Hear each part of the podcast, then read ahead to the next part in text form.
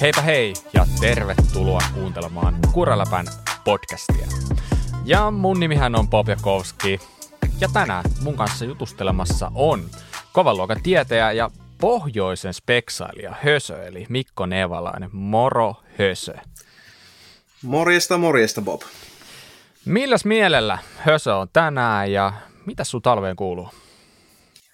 No hyvällä mielellä ja tota, talve on kuulunut tosi paljon semmoisen vanhan lajin tota, uudelleen herättelyä henki, että me oltiin marraskuussa koko perheen kanssa tuolla levillä ihan vaan viettämässä viikonloppua ja siinä makkara tuli äärellä poika sitten ilmoitti, että minä haluan alkaa harrastaa lumilautailua.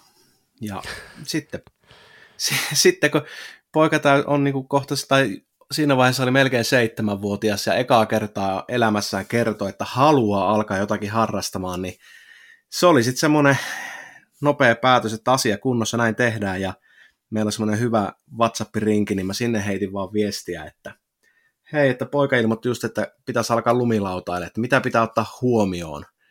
Niin meni, meni pari minuuttia tulee viesti, että hösö, että mulla on täällä kaikki pyrylle valmiina, että koska pääset hakemaan. Okei, okay. ja, ja tota, aika tehokasta. Aika sit, tehokasta. Se oli tehokas ja sittenhän siinä kävi silleen, että jätkälle kipinä, kipinä syttyi ja minä olen itse lasketellut yli 20 vuotta sitten viimeksi, mutta silloin tosi aktiivisesti ja sitten vaan pidettiin semmoinen pikainen tota, speksaus viikonloppu kavereiden kanssa ja, ja tota, Pyryn lumilautakoulun jälkeisenä maanantaina tilasi itselle sukset ja tiistaina hain kausikortit molemmille ja en miten varmaan joku 30 päivää on vietetty rinteessä tähän mennessä. Että. Nyt mentiin, mennään niin kuin ihan kirjaimellisesti niin kuin nollasta sataa. Kyllä, on. kyllä. Ja siis se oli niin mahtava se tunne, että se oli niin kuin, kun la, ekan kerran laittoi laskettelumonot jalkaan, niin se oli silleen, niin kuin, että ihan niin kuin olisi kotia tullut. Et, mm. et mä oon viime vuosina tosi paljon kipuillut talvella pyöräilyn kanssa, koska tota, jotenkin itse on niin kermapersessä asian suhteen, että pitää olla keli kohillaan ja pitää mm. olla oikeat vaatteet ja ikinä ei ole mikään kohillaan, niin sitten sitä on ollut aina semmoista tuskaa, että koska pääsee pyöräilemään. Hittoko hieno keli, mutta meikä on töissä. Niin sitten tämä laskettelu, kun se tuli uudestaan mm. elämään, niin se ei ole enää niin tota, keliriippuvaista. Niin, Sä oot ihan oikeassa niin. kyllä, ja eihän ne ole mitenkään toisessa poissulkevia, että musta tuntuu, että aika Ei moni pyöräilijä nimessä. harrastaa laskemista. Et se on, Joo. ja sitten jos sä katsot ihan noita pro-tyyppejäkin tuolla jossain Whistlerissä, niin kyllähän ne laskee tosi paljon. Ja tosi kyllä. monet niistä. Et, et se niinku, sinänsä on ihan luonnollista mun mielestä, että ei, ei tämä tarvi olla ihan niinku 365 päivää vuodessa, vaikka, vaikka, vaikka mun mielestä talipyöräily onkin siistiä, niin mä ihan täysin ymmärrän on. sen. On, ja tosissaan viime viikolla oli talviloma, niin kävin ekaa kertaa tälle vuodelle maastopyöräilemässä ja, ja tota, ää, ajoin vajaa puoli tuntia ja neljä kilometriä. Ja totesin siinä kohti, kun nousin, nousin tota oukkua ylös, että tämä on siistiä, mutta mun ei ole pakko, kun ei nyt jaksa. Ja koska en jaksanut, niin sit vaan ajoin takaisin autolle ja, ja tota, tulin kotiin, mutta tota, se on hyvä, kun pystyy näillä kilometreillä jo myöntämään sen, että ei ole aina pakko vetää niin kuin itseään piippu. Et siinä nyt oli alla ehkä seitsemän vai kahdeksan laskettelupäivää, niin se saattoi pikkusen tuntua sitten reisissä. Joo, joo, kyllähän tollainen, tollainen vaikuttaa. Ja ei siis, äh, sinä ja minä, me ollaan molemmat sellaisessa tilanteessa, mm. eihän meidän ole pakko. Ei meidän ole pakko tehdä yhtään ei, niin. mitään. Niin. Ja ehkä, ehkä niin. tämä laji, laji onkin parhaimmillaan just sitä, että sä teet vaan sitä, missä tykkäät ja silloin, kun sä tykkäät ja näin poispäin. Mm. Että et, et itsekin joskus aikanaan, kun pyöräily oli, voi sanoa ehkä, että se oli vähän enemmän kuin harrastus, se, se, se niin kuin sisäsi kaikenlaista kilpailua ja tällaista, niin silloinhan se oli se meininki sitä, että sun oli vähän niin kuin pakko. Ja siis niin. sittenhän, sittenhän siitä vähän meni maku. Mä sanoin, että, että aina ei ollut niin kivaa se ajaminen. Ja sitten kun tuli se mm. tilanne, että pääsi jotenkin irti siitä hommasta, erkaantui hetkeksi. Mullakin oli varmaan aikanaan, siis tästä on nyt varmaan niin kuin kohti kymmenen vuotta, niin oli sellainen puolen vuoden aika, että mä en ajanut käytännössä ollenkaan. Ja se aika oli Joo tavallaan niin kuin jälkeenpäin ajateltu niin kuin tosi hyvää aikaa sinänsä, että, että se jotenkin auttoi mua ymmärtämään silleen, että eihän mun tarvi ajaa, jos se siltä tunnu. Ja sitten kun se alkoi yhtäkkiä tuntua siltä, että, että mä haluunkin ajamaan ja sitten niin tajusin, että hei, mähän voin vaan ajaa silloin, kun mä haluun, niin sitten to, tavallaan niin kuin siitä tuli paljon nautittuampaa siitä urheilusta tai pyöräilystä, ja tota, siitä se on sitten lähtenyt. Nykyään tietenkin tuntuu siltä, että huvittaa ajaa vähän useammin, mutta, mutta joka tapauksessa niin, niin, niin eh, ei, ei, aika, aika moni on meistä on sellaisessa tilanteessa, että, että jos ei ole pakko, niin e, ei tarvitse mennä, ja mä suosittelen kyllä niin kuin menemään sen mukaan. Kyllä. Et kyllä mullakin oli, olisinko mä ehkä lokakuussa viimeksi ollut pyörän päällä. Mm hmm. ja heti perään sitten viime viikolla. No niin. Että en ole edes niin tuolla gravelillakaan käynyt ajamassa. Ja sitten viime viikolla iski poltot niin päälle, että sitähän tuli sitten käytyä laskemassa ja pyöräilemässä samana päivänä ja, ja, ja kaikkea tällaista. Niin. Ehkä se alkaa hiljalleen, kun tuo kevätaurinkokin alkaa lämmittää, niin alkaa poltot taas syttymään. Niin, kyllä se tästä ja tästä kuule kesää kohti ja johan sitä varmaan jo kesäkuussa siellä Rovaniemelläkin sulalla lasketaan mäkeä pyörällä. No ainakin eteläpuolen rinteellä toivottavasti. Mutta ne parhaat poluthan on siellä pohjoisen puolen rinteellä sitten. Niin, niin. Niitä saa sitten loppukesästä katella. Kyllä. Okay. Ja olihan mulla tuossa syksyllä oli sitten ihan hyvää pyöräspeksailua, että, että, että en tiedä muistatko, mutta taisi olla aika tarkkaan vuosi sitten, mä puhuin, kun Pyrylle speksattiin uutta pyörää ja silloin hommat vielä jäi vähän jäihin, niin nyt sitten syksyllä poika oli sen verran venähtänyt, että päästiin, päästiin sillekin speksaille ihan kunnon maastopyörää. Ja se on nyt sitten tuolla talve ootellut. Hissukseen tehty mieleinen siitä ja ootella, että kesä tulee. Alkaa kyllä kuulostaa pahasti siltä, että sit kun mm. Pyro on vähän vanhempi, niin, niin, niin sitä speksailumäärää, mitä sä pääst harrastamaan, niin sitä on vaikea käsittää. Se voi olla, joo. Tai sitten se menee just silleen, että, että hän vaan niin kuin, hän vaan tyytyy siihen kaikkeen, että se ei halua lähteä mukaan sen speksailuun, että meikä pääsee sitä vaan niin tykittelemään. Tai sitten me mm. tehdään sitä yhdessä. Niin, mä mm. sanon, että kumpikin vaihtoehto on varmaan oikein hyviä. Mutta tota, hei, aletaan mekin vähän speksaamaan ja ähm, meidän tarkoituksenahan on tänään jutella vähän siitä, että miten alamäkiajon maailmankappi sirkus tulee muuttumaan ja mitä se käytännössä tarkoittaa näin niin kuin tavan harrastajan osalta, mutta ennen kuin me mennään siihen, niin meillä on muutama uutinen, jota päästään ihmettelemään. Ja otetaanpa ensin käsittelyyn Fokukselta uusi sähköpyörä nimeltään Jam Potenssiin 2, eli Jam kakkonen. Mä en tiedä, miten toi nyt sit pitäisi sanoa, mutta Potenssi 2 kyllä. Eli tota, uusi sähköpyörä, ja mikä tässä on mun aika hassua, että tämän edeltäjä ei ollut kuin, mitä se oli, joku vähän toista vuotta vanha. Eli siis aika tuore Joo. malli ja nyt sitten täysin uusi pyörä. Minkälaisia mm. fiiliksiä sulle herätti tämä uusi Jam Potenssi 2? Jam 2. Tota, Tähän vähän, eikö tässä, tähän meni vähän uusiksi, koska Focus on tunnettu siitä, että se iskari on niin tuossa pystyssä ja se linkusta tulee sille kätevästi, niin tämähän on nyt sitten vähän muuttunut, muuttunut erilaiseksi. On et, joo, et. siis kyllä ulkonäkö alkaa olla tällainen, äh, ehkä jos joku sanoisi rumasti, niin geneerinen, ei ehkä tarkoitus mm. kumminkaan sanoa rumasti, mutta kumminkin tällä aika yleinen sijoittelu nyt tuolle iskarille. Kyllä. Eli se tulee tuosta satula, satulaputken ää, läpi tuollaisella jokella, tai ei voi sanoa läpi, ehkä ympäri tässä tapauksessa, mm. jokella, ja sitten mun mielestä tämä on niin kuin tuollainen, äh, tavallaan se ulkonäkö on vähän samantyylinen kuin jossain vaikka Orpeassa, ja niissä on tällaisia, tietenkin Spessullakin on vähän vastaavanlaisia, vastaavanlaisia toki ni, niissä on se sellainen side-armi vielä, mutta tota, joo, aika sellainen niin kuin, jotenkin tutun näköinen, vaikka onkin täysin joo. uusi. Mulla tuli ekana mieleen kommensalin metaa tosta. No joo, on siinä, on siinä, on siinä ehkä siitä mm. samaa kyllä. Mutta tosiaan niin tosi paljon muuttunut siihen edeltävään. Siis, ihan niin kuin, siis en mä tiedä, voiko tämä niin enempää muuttua, mutta siis äh, niin kuin eri moottori. Aikaisempi Kyllä. taisi olla, olisiko ollut Shimano? Ja Joo. nyt on sitten Bossin toi Perform- Performance CX. Ja sitten ehkä jopa vielä isompi, niin oli just toi, mistä sä vähän pääsikin sanoa, niin toi jousitusratkaisu on täysin muuttunut. Eli Kyllä. nyt mentiin siitä tavallaan siitä uh, link-driven single pivotista, niin sitten Horstiin. Jep. Sitä, sitä tuossa mietin, että voisiko siinä olla joku syy, että se iskari on tuotu tuonne ylös, että jos olisi tuossa moottori yläpuolella, niin voisiko sitä olla joku rasite sitten, kun joustuspohja, että se mahdollisesti vaurioittaisi moottoria tai kiinnikkeitä tai sellaista. Mm. No siis ihan varmasti sillä on joku, joku peruste ja toihan varmaan voi olla yksi, yksi siitä, tai sitten vaan sinne niin kuin on haluttu lisää tilaa esimerkiksi. Niin.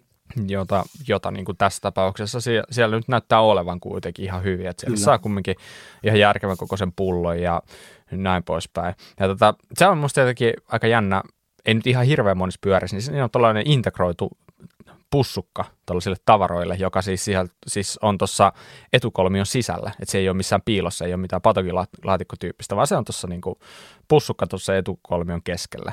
Niin tota, mm. jossain Canyoneissa on sellainen, muistaakseni vakiona tuli, olisiko ollut Spectrasta 25 tai jossain, mutta tota, mitä mieltä? Ootko, ootko sitä mieltä, että on ihan hyvän näköinen systeemi? Niin toi pussi. No emme kyllä niinku hirveästi tuosta pussista välitä, mutta tota, onhan se ihan käytännöllinen varmasti. Mm. Et Joo. Tota, ei tonne ihan, ihan enduro-burrittaa tonne ei saa muuta kuin kahdessa osassa laitettua, mutta tota, ehkä se kaikki muu tärkeä sitten menee sinne. Niin, joo, ehkä käytännöllisyys edellä. Munkin mielestä toi on vähän sen näköinen, että se on niin kuin jostain Tokmanista ostettu pussukka, joka on sinne, sinne niin kuin itse laitettu, mutta itse asiassa se onkin tosiaan niin kuin siellä ihan or, origin, original paikalla ja tälleen. Ja ehkä just sen kokoinen, että sinne menee sisuri ja rengasmuovi ja ehkä joku CO2-patruuna ja tälleen. Tällaiset niin, kuin niin sanotusti pakolliset. Ihan siis tosi jees. Kyllä on kivempi tuolla kuin se, että sä kannat niitä jossain, jossain repussa, jos sun on tarkoitus vaan niin kuin ajaa kevyesti ja näin poispäin. Niinpä. Mutta joo, 160 edestä, 150 takaa joustava, eli tällainen aika basic, aika samat speksit kuin Levossa. Musta tuntuu, että toi on varmaan niin kuin tällä hetkellä sitä yksi sellainen niin kuin suosituin äh, traveli luokka sähköpyörille, 29 tuumasta renkaat ja akkuna tuossa on tosiaan nyt 750 wattituntinen akku, että kohtuu, kohtuu hyvät speksit ainakin niin kuin moottorin ja akun osalta, näin mä sanoisin. Kyllä. Tota, mitä sä tykkäät tuosta vaijereiden viennistä, mikä on tehty tuohon stemmin, stemmin kylkeen? Tota, äh. Mä voin myöntää suoraan, että mä, mä en hirveästi fanita noita. Ne ei ole kyllä kovin kaunis ratkaisu. Joo, eli kuoret ja letkut menee suoraan tuonne stemmin sisään tuosta niin edestä päin. Ja on kyllä kieltämättä vähän tollainen, äh, siitä tulee mieleen aina joku mustekala siitä, siitä että musta tuntuu, että, että joskus aikoinaan, äh, just silloin Pink Pike kulta-aikoina, niin se äh, meidän, meidän länsinaapurissa tämä yksi sellainen trolli nimeltä Vaki, se piirteli sellaisia hienoja, hienoja kuvia, niin sillä oli sellainen kuva muistaakseni, missä sellainen mustekala istui stemmin päällä ja siitä tuli ne lonkerot. Ja toihan on ihan täysin niin kuin se, se. Kyllä. Että, että, että, äh, oikeasti Äh, kyllä mä oon valitettavasti samaa mieltä sun kanssa, että mä en keksi tosta niin kuin hirveästi mitään hyvää, että, että jos joku perustelee sillä, että, että kuoret ja letkut on hyvä saada jotenkin stemmin sisään ja sieltä niin kuin rungon sisään sen takia, että se tekisi siitä paremman näköisen, niin ehkä se ei nyt toteudu valitettavasti tämän osalta, että mun mielestä se on tosi jotenkin funkin näköinen, kun ne menee tonne sisään. Ja eihän se niin kuin tee oikeastaan mistään asiasta hirveän helppoa. Eli tota, ihan vaan voisin kuvitella, että periaatteessa mitä tahansa niin kuin värkkäät, niin tuossa on toi pieni ongelma sitten. Mm. Että tota, ja sä, sä oot varmaan naimisissa niin sanotusti tietynlaisten stemmien kanssa. Sä et pysty vaihtamaan siihen mitä tahansa stemmiä. Sun pitää olla tietynlainen, mihinkä ne mahtuu menemään sitten tonne sisään ja näin poispäin. Joo, siihen on kyllä erikseen, olisiko se ollut Akrokselta vai kukahan sitä myi, niin semmoinen top-käppi ohjainlaakerille, minkä kautta saa vietyä sitten noin rojut okay. tuonne, jos haluaa vaihtaa vaikka lyhyemmän stemmin tai pitemmän stemmin tai ihan mitä vaan. Joo, joo. No, anyway, anyway niin, niin vähän kyllä. sellainen, niin kuin, että mm, plussit ja miinukset, kun pistää paperille, niin aika yksipuolista ainakin omasta mielestä toistaiseksi Mutta siis kyllähän tämä nyt taas on, niin kuin, siis suuntaus on ihan selkeä kuitenkin, että me tullaan menemään siihen jossain vaiheessa, että rung, rungoissa ei ole enää reikiä vienneille. Ne kaikki tulee tapahtuu niin. ne viennit tuolta emäputken kautta, tavalla tai toisella. Toihan olisi tosi siisti, jos olisi niin kuin SRAMin langattomat vaihteet ja sitten Makuraltahan tuli muutama vuosi sitten ne jarrut, että se oli viety vähän niin kuin tuosta tangon sisältä mm. ne kaikki letkut ja sitten jos noi sähköpyörän käikäleikki ohjausyksiköt sun muut olisi vielä langattomat, niin sittenhän tuosta saisi tosi kliini. No joo, sitten se vähän muuttaa, muuttaa kyllä tilannetta, että niin, niin kyllä. ehkä, ehkä tämä suuntaus myös on sit iso suuntaus kohti kaiken näköistä langattomuutta. Taas kerran, halusi sitä tai ei, niin ehkä me siihen sitten lopulta mennään. Että kyllä mä niinku nautin toistaiseksi siitä, että mä pystyn ottaa tuosta varastosta minkä vaan pyörän tahansa, ja mä tiedän, että se on ajokuntoinen, eikä tarvitse niin alkaa miettiä sit sitä, että onko se, oli, oliko siinä pyörässä just laidatut akut, ja vai pitääkö vaihtaa toista pyörästä akkuja, mitä vaan tällaista. Niin, mutta joo, niin. joo, siis mutta onko tämä niinku tilanne nyt sellainen, että kun me kerran mennään tuohon, niin sieltä ei ole paluuta, että ei tulla ta- takas näihin nykyisiin vaikka sisäisivienteihin, jotka on mun mielestä itse asiassa ihan toimivia näin niin kuin yleisesti ottaen, ihan hyvän näköisiäkin. Niin onko se silleen, että kerran kun tuohon kaikki lähtee mukaan, niin paluuta ei ole? No mä todella toivon, että se ei ole niin. Mm. Ihana joku takajarru ilmauskin, kun se letku menee välillä ylöspäin välillä alaspäin ja sitten ihmetellään, että missä ne kuplat pyörii ja mm. anna olla. Niin, tässä mennään myös kohti sitä, että kukaan ei osaa tehdä omalla pyörällä enää yhtään mitään. Se viedään aina huoltoon. Niin, mutta sehän ei, sehän ei toisaalta ole niinku huono asia, jos ajatellaan niinku sitä ammattikuntaa, niin että töitä riittäisi jatkossakin.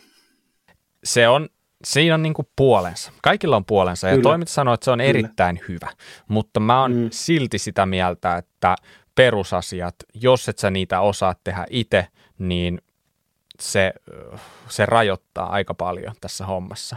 Eli Kyllä. jos kuvitellaan, että mennään siihen, että sä et edes niinku tangon korkeutta pysty itse säätämään, niin siinä käy helposti sit niin, että se jää kuule säätämättä. Sitten aillaan sille, mitä mm. se on ja ollaan tyytyväisiä siihen, että kyllä niinku, niin, niin edelleen mä oon sitä mieltä, että ne perusasiat kun osaat, pystyt tekemään perussäätöjä pyörälle, ei välttämättä nyt mitään isompia huoltoja, mutta sellaisia kuitenkin ylläpitäviä, niin se, että sä ymmärrät, mitä siinä tehdään, mitä siinä tapahtuu, niin samalla se kasvattaa jotenkin sun ymmärrystä siitä niin kuin kokonaisuudesta, ei pelkästään pyörästä, vaan myös siitä ajamisesta, kun sä olet ymmärtää, miten se pyörä toimii. Näin poispäin. Et sinänsä niin kuin, siinä, on, siinä on monta puolta, ja nyt me koko ajan ollaan vähän ehkä menossa siihen, että kampitetaan pikkasen koko ajan enemmän ja enemmän. Tietenkin sähköpyörät on ollut iso askel siihen, äh, sähkövaihteet, sitten nämä viennit ja tällaista. Mutta siis onhan meillä kumminkin esimerkkejä äh, menneisyydestä silleen, että ollaan tultu takaisin päin. Et yksi esimerkki varmaan on tuo keskiöstandardihomma, että jossain mm. vaiheessa kierrekeskiöt hylättiin aika pitkälti ja mentiin pressfittiin, mutta nyt sitten lopulta musta tuntuu, että se on aika harvassa tällä hetkellä, ketkä tekee pressfittiä enää. Nyt siitä tultiin takaisin. Muistanko mä oikein, että mä olisin jostakin nyt vasta lukenut, että Cannondale olisi hylännyt Pressfitin, että ne siirtyy takaisin täysin kierteellisiin? No mä en muista mikä Cannondalein, mutta moni muu merkkihän on jo tehnyt sen, että muutama Joo. tollanen pivotti on varmaan yksi, jotka Pressfittiä vielä käyttää. Sitten Yeti käytti Pressfittiä ainakin tosi pitkään, en muista nyt ihan näissä viimeisimmissä, että, mutta noita löytyy muutamia. No, mutta Kyllä. Mutta varmaan, varmaan kuitenkin niin se suuntaus on nyt takaspäin. Mutta joka tapauksessa niin, niin, niin tämä fokus, niin mun mielestä niin kuin erittäin asiallisen näköinen. Tätä saa siis alumiinisena sekä hiilikuitusena, että tavallaan niin kuin vaihtoehtoja riittää ja geometria on parantunut nyt taas niin kuin, no ainakin mun mielestä parantunut aika paljon. Eli tota, keulakulma on nykyään säädettävä, se on 64,5 ja 65,5. Satulaputken kulma 76,5, Chainstay 450, mm, Riitsi esimerkiksi MK 460, LK 485, aika nykyaikainen. Mä en oikeastaan keksi tästä nyt silleen näin niin kuin nykytermeillä mitään hirveän huolestuttavaa. Näyttää oikein hyvältä. Että mun mielestä niin, kuin, niin Focus on saanut taas hyvän paketin kasaan, ja mun mielestä ne on aina tarjonnut kohtuu järkevää hintaa sitä pyörää. Tälläkin hetkellä hinnat lähtee viidestä ja puolesta tonnista aina tuonne yhdeksään tonniin, mutta ei se yhdeksän tonniikaan nyt ihan mahoton hinta ole, kun, sit, kun sulla on se top end speksattu, että se on itse asiassa aika kilpailukykyinen hinta. Joo. Ja tuosta alumiiniversiosta oli vielä tuonne vähän pitempi joustoisempikin paketti tarjolla, että olisi takana 170 ja eessä 180. Kyllä, ja se on niin kuin toi Sam 2 sitten. Mm. Kyllä, joo, just näin. Ja siinä oli tarjolla vähän jotain koilia tällaista. Kyllä. Joo, erittäin, erittäin kiinnostavan näköinen pyörä kyllä sekin.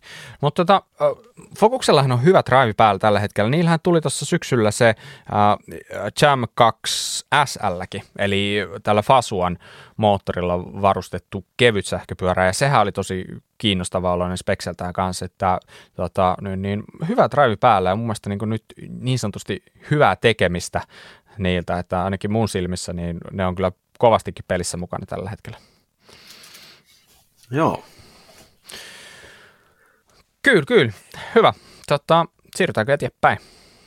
Ja seuraavana. Seuraavana. Hei, mennään puhuun polkimista. Ja tällä kertaa otetaan Crank Brothersin uudet mallet, trailit käsittelyyn.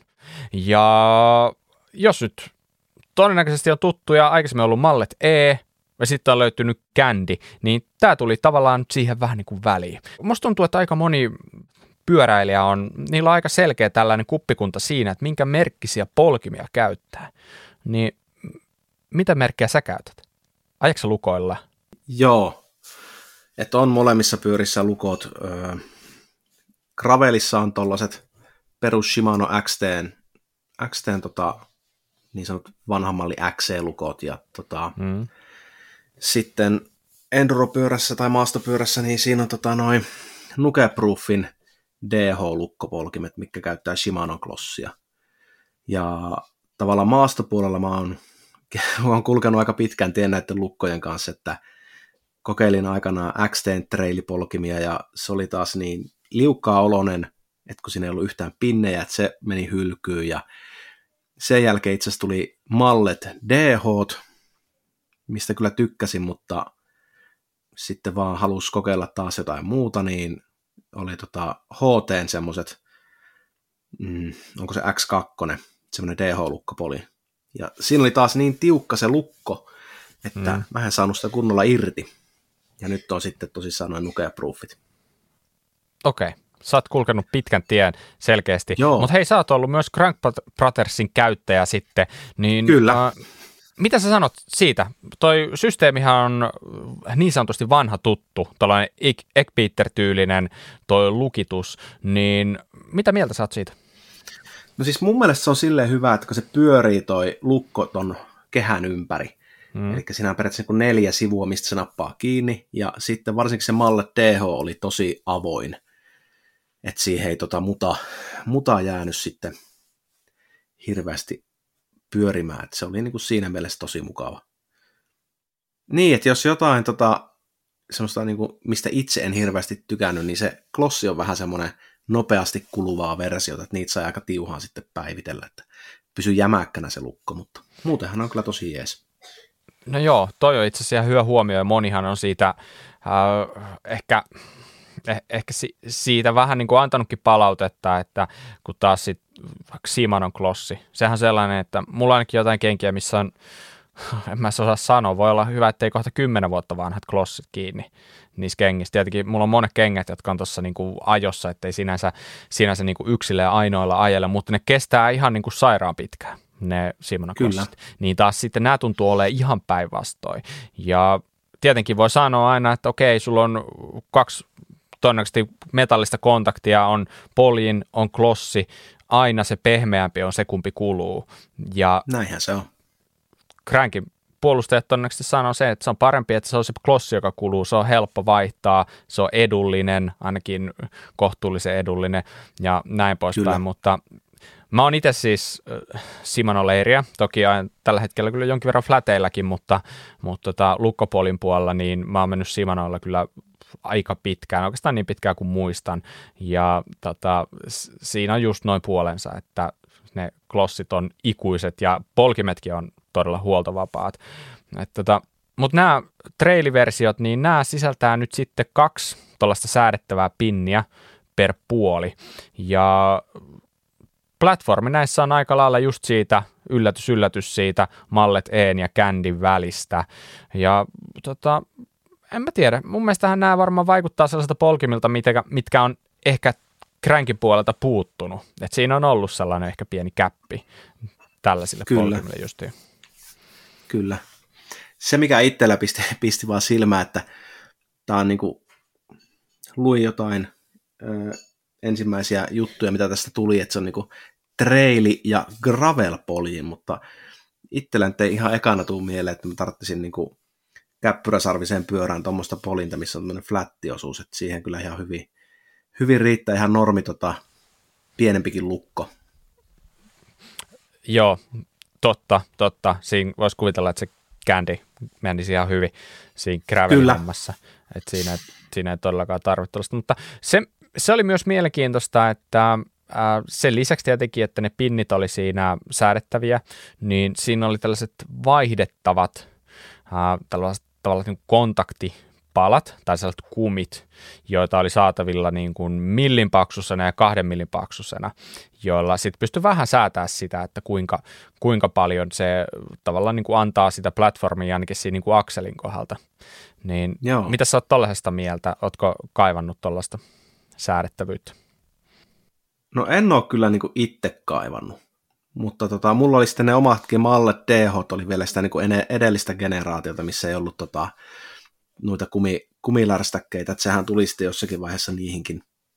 Ja niin, noihän varmaan toimii niiden Crank Protectorsin omien kenkien kanssa tosi hyvin yhteen, että mm. voisiko siinä olla myöskin jotain sellaista haettu. Niin, toisaalta se on perusteltu, että jos sä oot polivalmistaja ja sulla on myös kenkiä tarjolla, niin totta kai sun kannattaa yrittää tehdä niistä mahdollisimman hyvin yhteensopivat. Todellakin. Että, mutta tota, joo, crankin ominaisuushan taitaa olla se, että sä pystyt aukasemaan sen lukon vähän niin kuin molempiin suuntiin niin sanotusti. Eli jos Shimano-miehet avaa lukon silleen, että kantapäätä käännetään ulospäin, niin Crankissa se onnistuu myös sille sisäänpäin kääntämällä. Ja ilmeisesti muutenkin se äh, tavallaan niin kuin se tuntuma siihen polkimeen on pikkasen sellainen niin kuin kelluvampi ja ehkä vähän silleen niin kuin sallivampi, vai minkälaiset sulla on joo. kokemukset? On joo, ja sitten tosissaan sillä itse tuolla klossillahan pystyy säätämään sitä aukasun astemäärää, että onko se, oliko se nolla, nollasta seitsemän astetta, jomman kumman pystyy valittamaan, että minkälaisen klossin sinne pohjaan laitto sitten. Joo. Se on kyllä ihan mukava se, että se, se oli vähän semmoinen kelluvampi se fiilis niissä. Joo, joo, just näin. Toi on niin kuin, sanotaanko, että tekisi välissä mieli ajaa enemmän erilaisia polkimia, mutta siinä on aina se tiedätkö, sellainen säätö, että se, että jos sulla on vaikka yhdet kengät, millä tykkää ajaa, ja sä haluat koittaa kaksia polkimia, niin se ei ihan riitäkään, että sä vaan vaihdat polkimet, niin kuin vaikka flattipedaalien kohdalla se riittää, vaan sun pitää mm. äh, vaihtaa se klossi sinne kenkään. Ja se klossin vaihtaminenhan on, mä en tiedä susta, mutta mä en siinä tykkää siitä hirveästi, koska tuntuu monesti niin, että kun sä kerran saat se hyvää asentoa, niin sä et halua irrottaa sitä sieltä kengästä. Ehkä.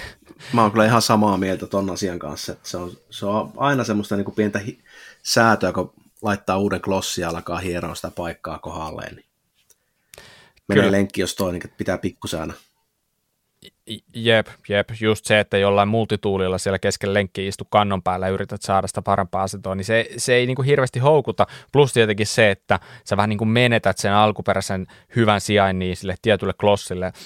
On tietenkin konsteja, kuinka sä voit vähän niin kuin merkata, että missä kohdassa se oli, mutta joka tapauksessa niin on hirveän paljon työlämpää et sen takia sitä monesti musta tuntuu, että ne, jotka on vaikka tottunut, että on SPD-klossi, niin sitten on helpompi lähteä koittaa tuosta nukeproof poliin tai näin poispäin, koska mm. sit sun ei tarvitse miettiä sitä klossia, se pysyy sama, sama näin vanha niin sanotusti, niin se on sinänsä helppoa, yksinkertaista. Huomasitko, että tuossa oli hei, niin kuin tuohon tulee vakiona tuommoisella 57 millisellä Goo-faktorilla ja senhän pystyy kaventaa 52 millin, kun se laittaa titaaniakseli.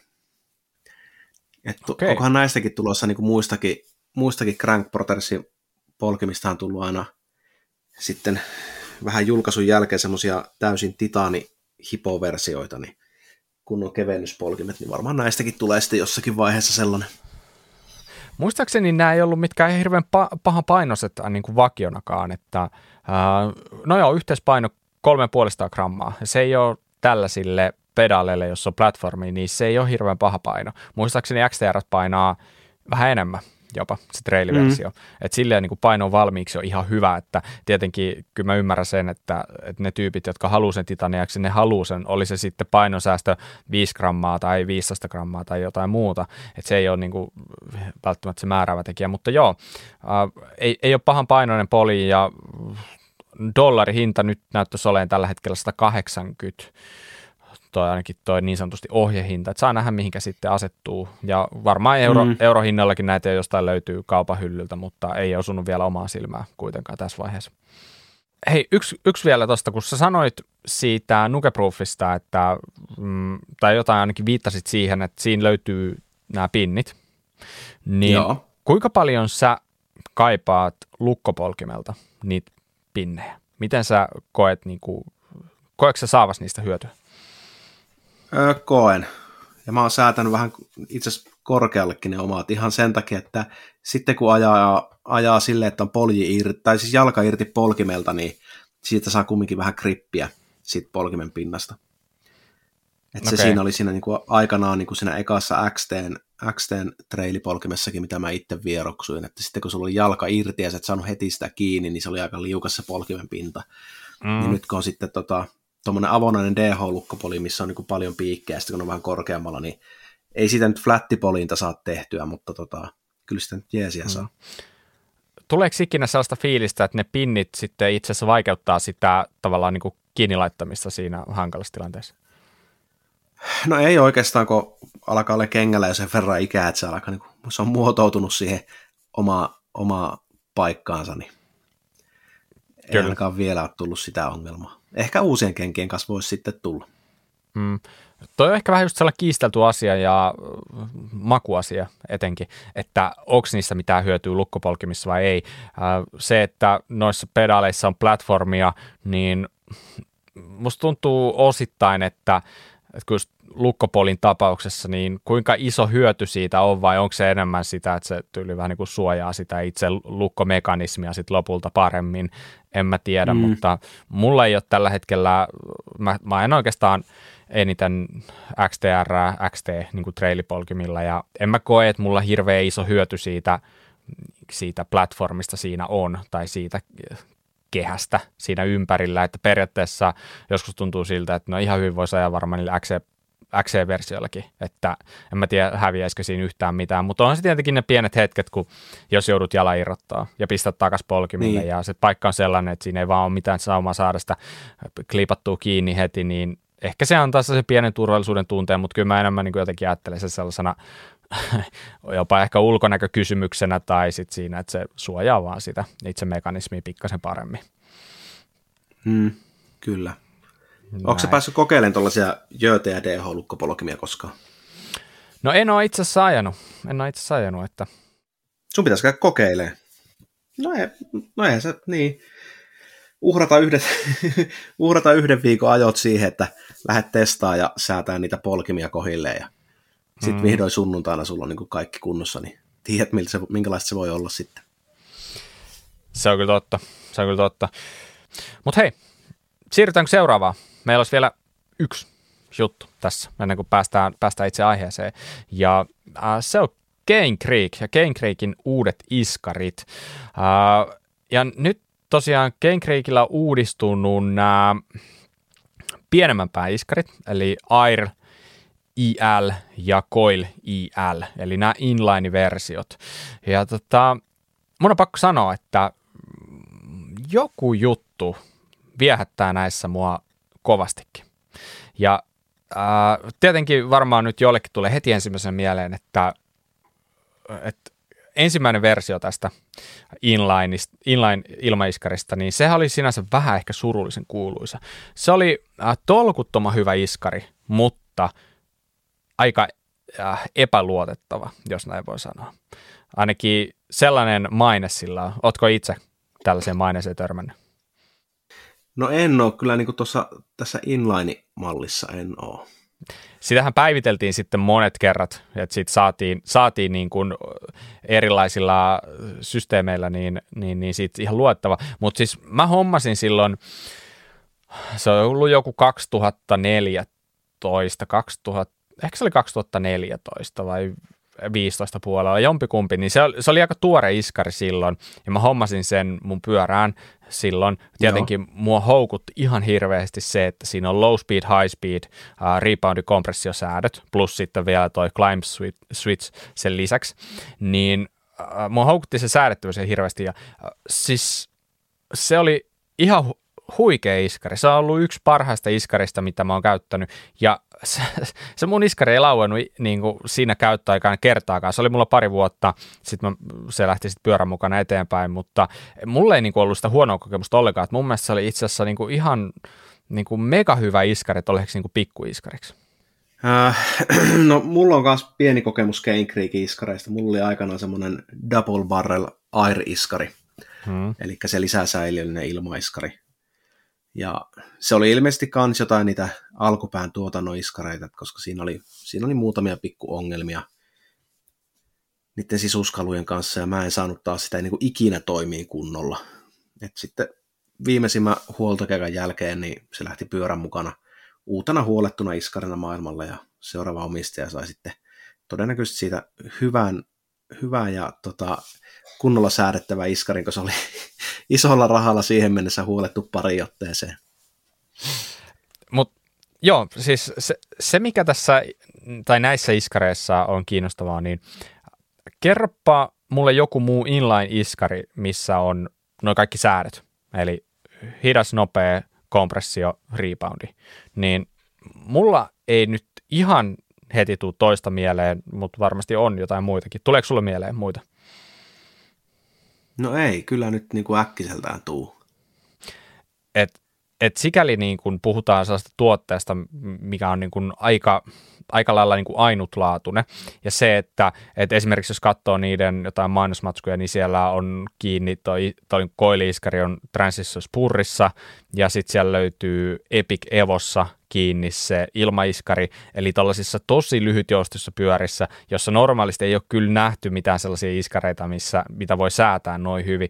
Ja se, että toi on tavallaan tällainen twin tube äh, niin kuin systeemi, niin ne on tosi hyvin silleen tehty ne säädöt, että ne, on, ne ei niin kuin me päällekkäin. Eli kun sä jotain säädät, niin se ei tarkoita sitä, että sun pitää toista säätöä sitten niin kuin kompensoida sen takia, että se sitten mm. toimisi, toimisi, vaan ne on tosi itsenäisiä säätöjä ja äh, muistaakseni toi oli todella hyvin muutenkin itse tuunattavissa just sellaiseksi kuin halus, että se on niin kuin ihan perusjutut, että kaikkien noin säätöjen lisäksi, niin sä tietenkin pystyt sitä kammion ilmatilaa sellaisella tota, spacerilla täydentää ja näin poispäin. Että, tota, sanotaanko, että mun mielestä yksi yksi ehdottomasti kiinnostavimmista iskareista tällä hetkellä, ja se, että tota, noin säädöthän tuossa tehdään pienellä kuusiokolla avaimella, ja nyt se on itse asiassa integroituna tuohon vipuun, se pieni kuusiokolla, ja nyt ei tarvitse erikseen olla työkalujen mukana, jotta pääsee noita säätään, niin, niin, niin oikein, oikein hyvältä näyttää, ja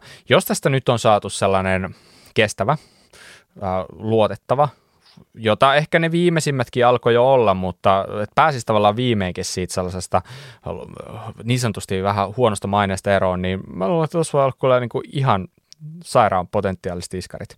Ja se, mitä, mitä uudistuksia siihen on tullutkin, niin tavallaan siellä on, on nyt niin kuin paksumpaa niin kuin tavallaan sitä männänvartta, ja siellä on tehty siitä iskarista paljon äh, niin kuin pienempi ihan ulkomittojen suhteen. Se on vähän kapeampi, se mahtuu vielä paremmin nyt sitten melkein runkoon kuin runkoon, jos näin voi sanoa. Joo, siis sehän on kaventunut solakaksi, sehän on niinku, mitä tuosta kun katsoo, niin semmoinen 17 milliä lähtenyt leveydestä pois. Se on ihan, ihan kunnon, kunnon leikkaus. Joo, se jossain pyörissä se voi olla tosi ratkaisevaa, että mahtuuko se sinne, sinne vai ei. Niin se, että tossakin niin tietenkin se, että, että, että tota, se leveys on ollut varmaan se sellainen suurin haaste monessa rungossa. Sen lisäksi tietenkin, että sit jos sulla on tuolla pikipäkillinen iskari sillä, sillä lisäsäiliöllä, niin se nyt jo tietenkin niin kuin monesti voi olla, että pullotellinen kanssa ei mahdu, mutta sitten taas toi leveys on monessa rungossa ollut ehkä haasteena, niin, niin, niin mun mielestä niin erittäin, erittäin hyvä. Tätä ei ole siis saatavilla kaikista niin pitkäjoustosimpia, eli että esimerkiksi niin kuin standardikiinnityksellä niin se on 210 on pisin silmäväli, mitä on tarjolla, että 230 millisiin niin, niin tota, ei ole tehtykään. Ja sama Trunnion mm-hmm. puolella, että 185 on niin kuin pisin iskarin silmäväli, mitä on tarjolla. Että selkeästi kuitenkin, kun siellä on se, siellä on se kitsuma, mikä taitaa olla niin. tällä hetkellä se, niin se isompi iskari, niin se on siellä kuitenkin odottelemassa yläpäässä. Et tavallaan ei ole Kyllä. ehkä tarkoitus taistella sen kanssa. Mutta mut, mun mielestä Kane Creek on sellainen valmistaja, joka on kiinnostava ja jotkuhan sitä ylistää niin kuin ihan niin kuin parhaista parhaimmaksi iskarivalmistajaksi. Joo, itse asiassa en tiedä, onko sulle tuttu tämmöinen italialainen tota, iskarivelho kuin Rulesman? Kyllä. Ja tota, sehän muun muassa sitä ykkösgeneraation tota, double barrelia niin kuin kehuu maasta taivas, että se on paras iskari ikinä, että se on niin kuin kohta 20 vuotta vanha ja se on siltikin paras. Ja oli ihan pakko kaivaa, se oli tuosta vanhasta, vanhasta tota, koili ILstä, niin titanijousella, niin 470 grammanen iskari. Et se on kyllä kevyt. Ei niin kuin paljon Joo. enää niin kuin perus ilmaiskarille häviä. Jep. Joo, se herra on tullut kyllä tutuksi viimeistään noiden Paul Aston juttujen kautta, joka kyllä. kanssa se tekee aika paljon, niin, niin, niin äh, joo, ylistää Kenkrikkiä tosi paljon, mutta ehkä on jonkin sortin ehkä, ehkä yhteyksiä havaittavissa, että mä en ehkä ihan niin kuin aina osta se herran juttu ihan täysillä. Sillä on niin kuin, se on ihan fiksu tyyppi ja se puhuu ihan niin kuin hyviä juttuja, mutta sillä on vähän se ongelma, että, että tavallaan niin kuin, no yleensä se, mitä se itse, itse käyttää ja tarjoaa, niin on tietenkin maailman parasta ja kaikki muut on mm. aivan niin kuin sontaa sen mielestä, että ei ole Kyllä. olemassa sellaista niin kuin lähes yhtä hyvää vaihtoehtoa, vaan se on parasta tai sitten se on niin kuin, niin kuin paskin, silleen niin kuin suoraan sanottuna. Niin. Ja se, se vähän vaivaa mua, koska ehkä se maailma ei ole ihan niin mustavalkoista kuitenkaan. Niin, me ollaan kavereiden kanssa puhuttukin tuosta, mutta se on niin kuin, hän kyllä niin kuin, hän, hän tietää, että hän on hyvä ja hän ei häpeile kertoa sitä. Et tota, äh, kuvittelin, että mullakin on oma, oma öhlinsi-iskari niin kuin nyt tikissä, kun se kävi säädöissä ja tehtiin vähän juttuja sille, niin sitten hänelle vaan niin kuin Instagramissa laitteli jotakin viestiä ja sitten kysyi jotakin huoltohommia ja sanoi, mitä tuolla oli tehty, niin se oli silleen, että joo, että no onhan se öhlinssi ihan hyvä, mutta ei se niin hyvä kuin tämä ole. Ja, ja sitten silleen, että, että ai sulla on että no se nyt ei ole kyllä niin kuin ehkä se kaikista parasta. Hän kyllä tietää, mikä se paras tunne just sulle ja siihen iskari oli ja olisi. Ja, no niin. Mutta siis Selvä. maailma tarvitsee tällaisia fanaattisia ihmisiä, jotka niin kuin, tota, tietää olevansa hyviä ja, ja tota, kumminkin aika paljon, niin kuin, voisiko sanoa, että faktoilla puhuu. Että sillä on niin kuin semmoista mitattua dataa, että se ei ikinä niin kuin heitä vaan hatusta, että mm. että tämä on hyvä, koska mä sanon niin, vaan sitten sillä on aina, niin kuin, että kattokaa nyt, kuinka hyvin nämä liukuputket menee tänne sisälle, koska tein sille jotain, ja sitten se näyttää vielä jotakin käppyröitä dynosta, niin se on ihan kiva. Kyllä, ehkä joskus sillä vähän lipsahtaa sellaisiakin juttuja, jotka ei välttämättä niin perustu aina, että esimerkiksi takaharukan pituuksesta on ollut aika niin kuin, Joo. sellaista räikeätä tekstiä, että tota, se on vähän silleen, että miten se oli, että best or nothing, miten se on se, joku tällainen Kyllä. slogan sillä tai vasta, vastaava. Mutta tota, Itsekin olen joskus e- käyttänyt tollasta.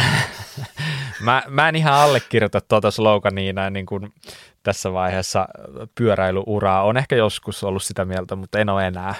Mutta tota, niin. joo, Ruusmanista takas tähän, niin se, se mikä tässä tietenkin Kenkriikin iskarissa on hienoa, niin äh, sulla on tarjolla se koilioptio, ihan niin kuin lähes voi sanoa jopa, että XC-pyörää, ja sekin on aika harvinaista herkkua. Moni ajaa aika lyhytjoustoisilla treilipyörillä esimerkiksi, mutta ne haluaa sitä koilifiilistä. Ja tässä se on niin kuin mahdollista. Siis tota, mm-hmm. niin kuin esimerkkinä toi on saatavilla toi koili ihan niin kuin standardi niin kuin metric-mittaisille iskarille 190 kertaa 40 tai Trunnionissa 165 kertaa 40 Eli tosi lyhyen iskariin tai tällaiseen niin kuin lyhytjoustoiseen treilipyörään sopivan iskariin on saatavilla jo koilia, ja tämä ei ole hirveän pahan painoinen, niin tämä on mun mielestä niin kuin, tämä on kova juttu kuitenkin. On. Ja tuo valkoinen jousi on ihan siisti kanssa, mm. mitä ne tarjoaa. Tota, valkoista Kyllä. Valt-jousta, joka taitaa olla joku tällainen kevyt teräsjousi. En muista, muista mitä, mutta aika kevyt kuitenkin. Sitten se valkoinen on myöskin progressiivinen. Et se musta Aa. valtti on myöskin kevyt terästä ja se on lineaarinen jousi, ja tuo valkoinen on progressiivinen. Just näin. Yes. Eli löytyy se progressiivinenkin vaihtoehto, mikä lisää taas sitä aika paljon sitä mahdollisuuksia ylipäätänsä. Kyllä. All right. Joo. Nyt ei kaikki vaan mitään. rakentaa XC-pyöriä tuommoisella progressiivisella kierrejousiskarilla, niin maailmasta tulee hieno paikka. Joo, ehdottomasti. Nimimerkillä Hösö, joka rakastaa pelkästään kierrejousia.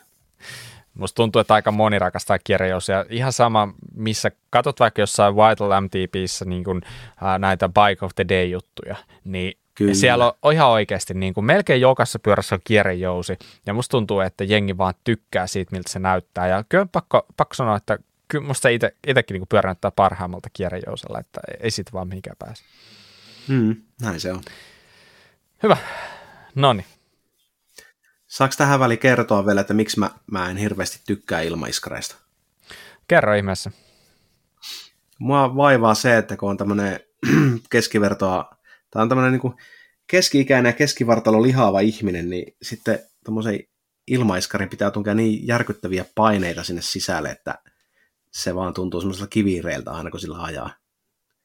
Niin sitten kun on tämmöinen vähän pulskempi kaveri, niin kierreosta saa aina semmoisen mukavan pehmeä ja se perä tuntuu, että se pelaa vaan paljon paremmin sellaisella. Mm. Tuossa on varmaan jotain totuuden perää, mutta tuota, kyllä. mä väitän kyllä myös, että on olemassa uh, hyviä ilmaiskareita, jotka voi tuntua myös ihan hyvältä, mutta ei lähetä tähän keskusteluun, koska mä en itsekään no, tiedä, okay. kummalle puolelle mä asettauduin tähän, koska tota, mullahan, mullahan on kokemusta kyllä koileista, mutta tällä hetkellä mulla on itse asiassa ilmaiskari ja mä oon todella tyytyväinen siihen, mutta ei, ei lähetä siihen, se on nyt tota, yes. sivuraide tällä kertaa. Ja tota, vaan mennäänpä itse aiheeseen ja meidän aihehan on tänään puhuu vähän siitä, että mitä ihmettä tapahtuu maailmankapeissa ja etenkin DHssa tällä hetkellä. Jos on jäänyt epäselväksi, niin Red Bull ei enää näytä maailmankapikisoja. Ei missään pyöräilylajissa. Ja se onkin aika tavallaan pitkän tarinan loppu. Mä muistan, Hössö, silloin kun mä aloitin katsomaan maailmankapikisoja, niin ne tuli Freecasterilta. Ja silloin oli Ei. kyllä Rob Warner mukana selostamassa niitä. Ja tämä on tapahtunut joskus 2000, en mä tiedä mitä se on ollut, 12, 13, jotain tällaista.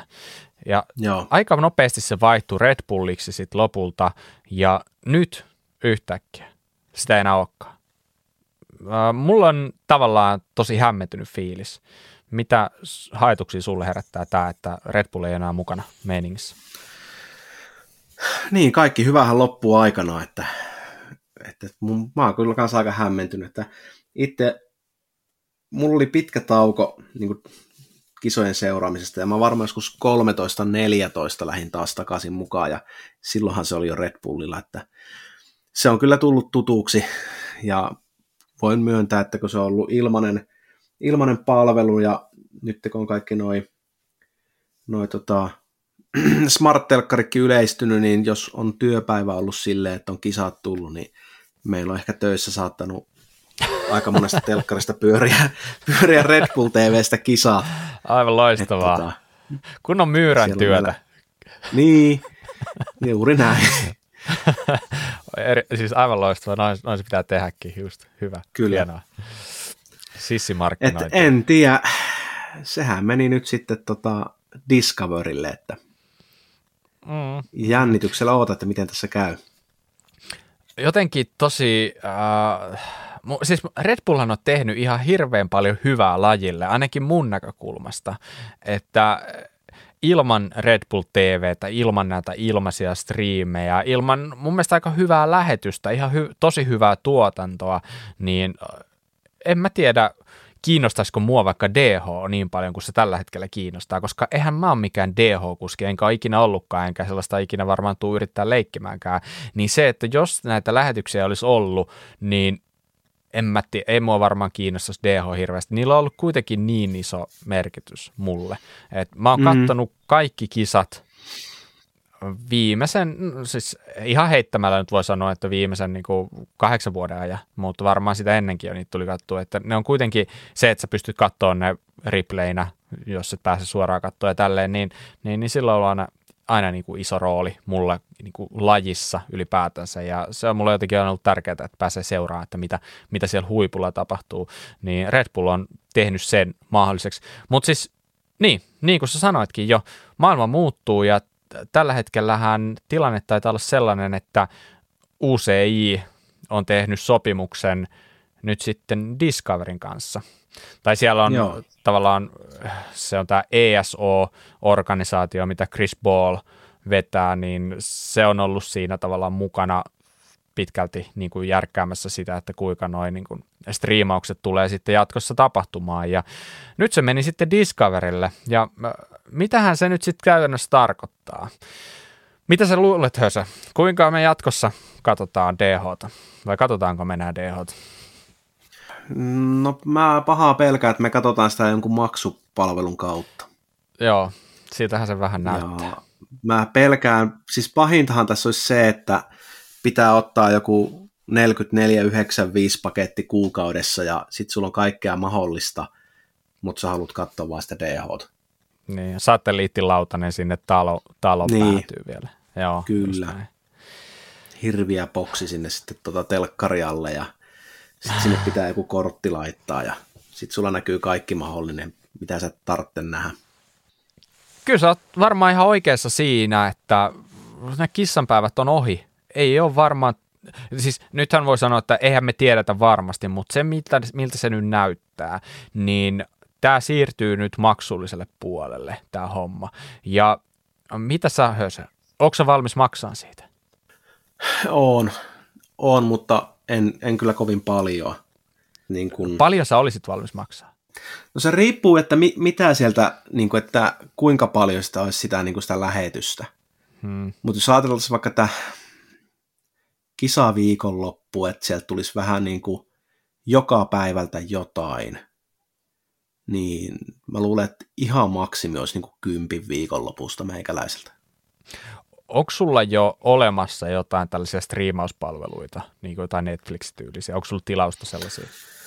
Mulla ei ole itsellä yhtään mitään, mutta tota vaimo, vaimo, vaimo on ottanut sitten senkin eestä meidän perheessä. Sillä on niinku, mutta se kyllä niinku kuluttaa niitä ihan niinku kunnolla, Joo. että ihan sama mitä se on kotona, niin sillä melkein niinku pyörii Siimorelta joku Love Island, mitä se on vaan niinku, yeah. tiedätkö, toiset panee radion päälle ja joku haluaa yeah. kuunnella, tiedätkö, Repeatilla metallikaa Spotifysta mainosten kerran, niin hän tykkää sitten, että siinä niin puhelimesta pyörii joku, joku TV-sarja. Jos nyt kuvitellaan, että tämä nyt siirtyy maksulliseksi, niin meneekö se äh, maksu sun, sun niin kuin tavalla pääsisällä, niin meneekö se niin kuin pyöräilybudjetista vai sellaisesta viihde budjetista, niin kuin vaikka joku Netflix tai tällainen, niin kumpaan sä niin kuin itse sen miellet?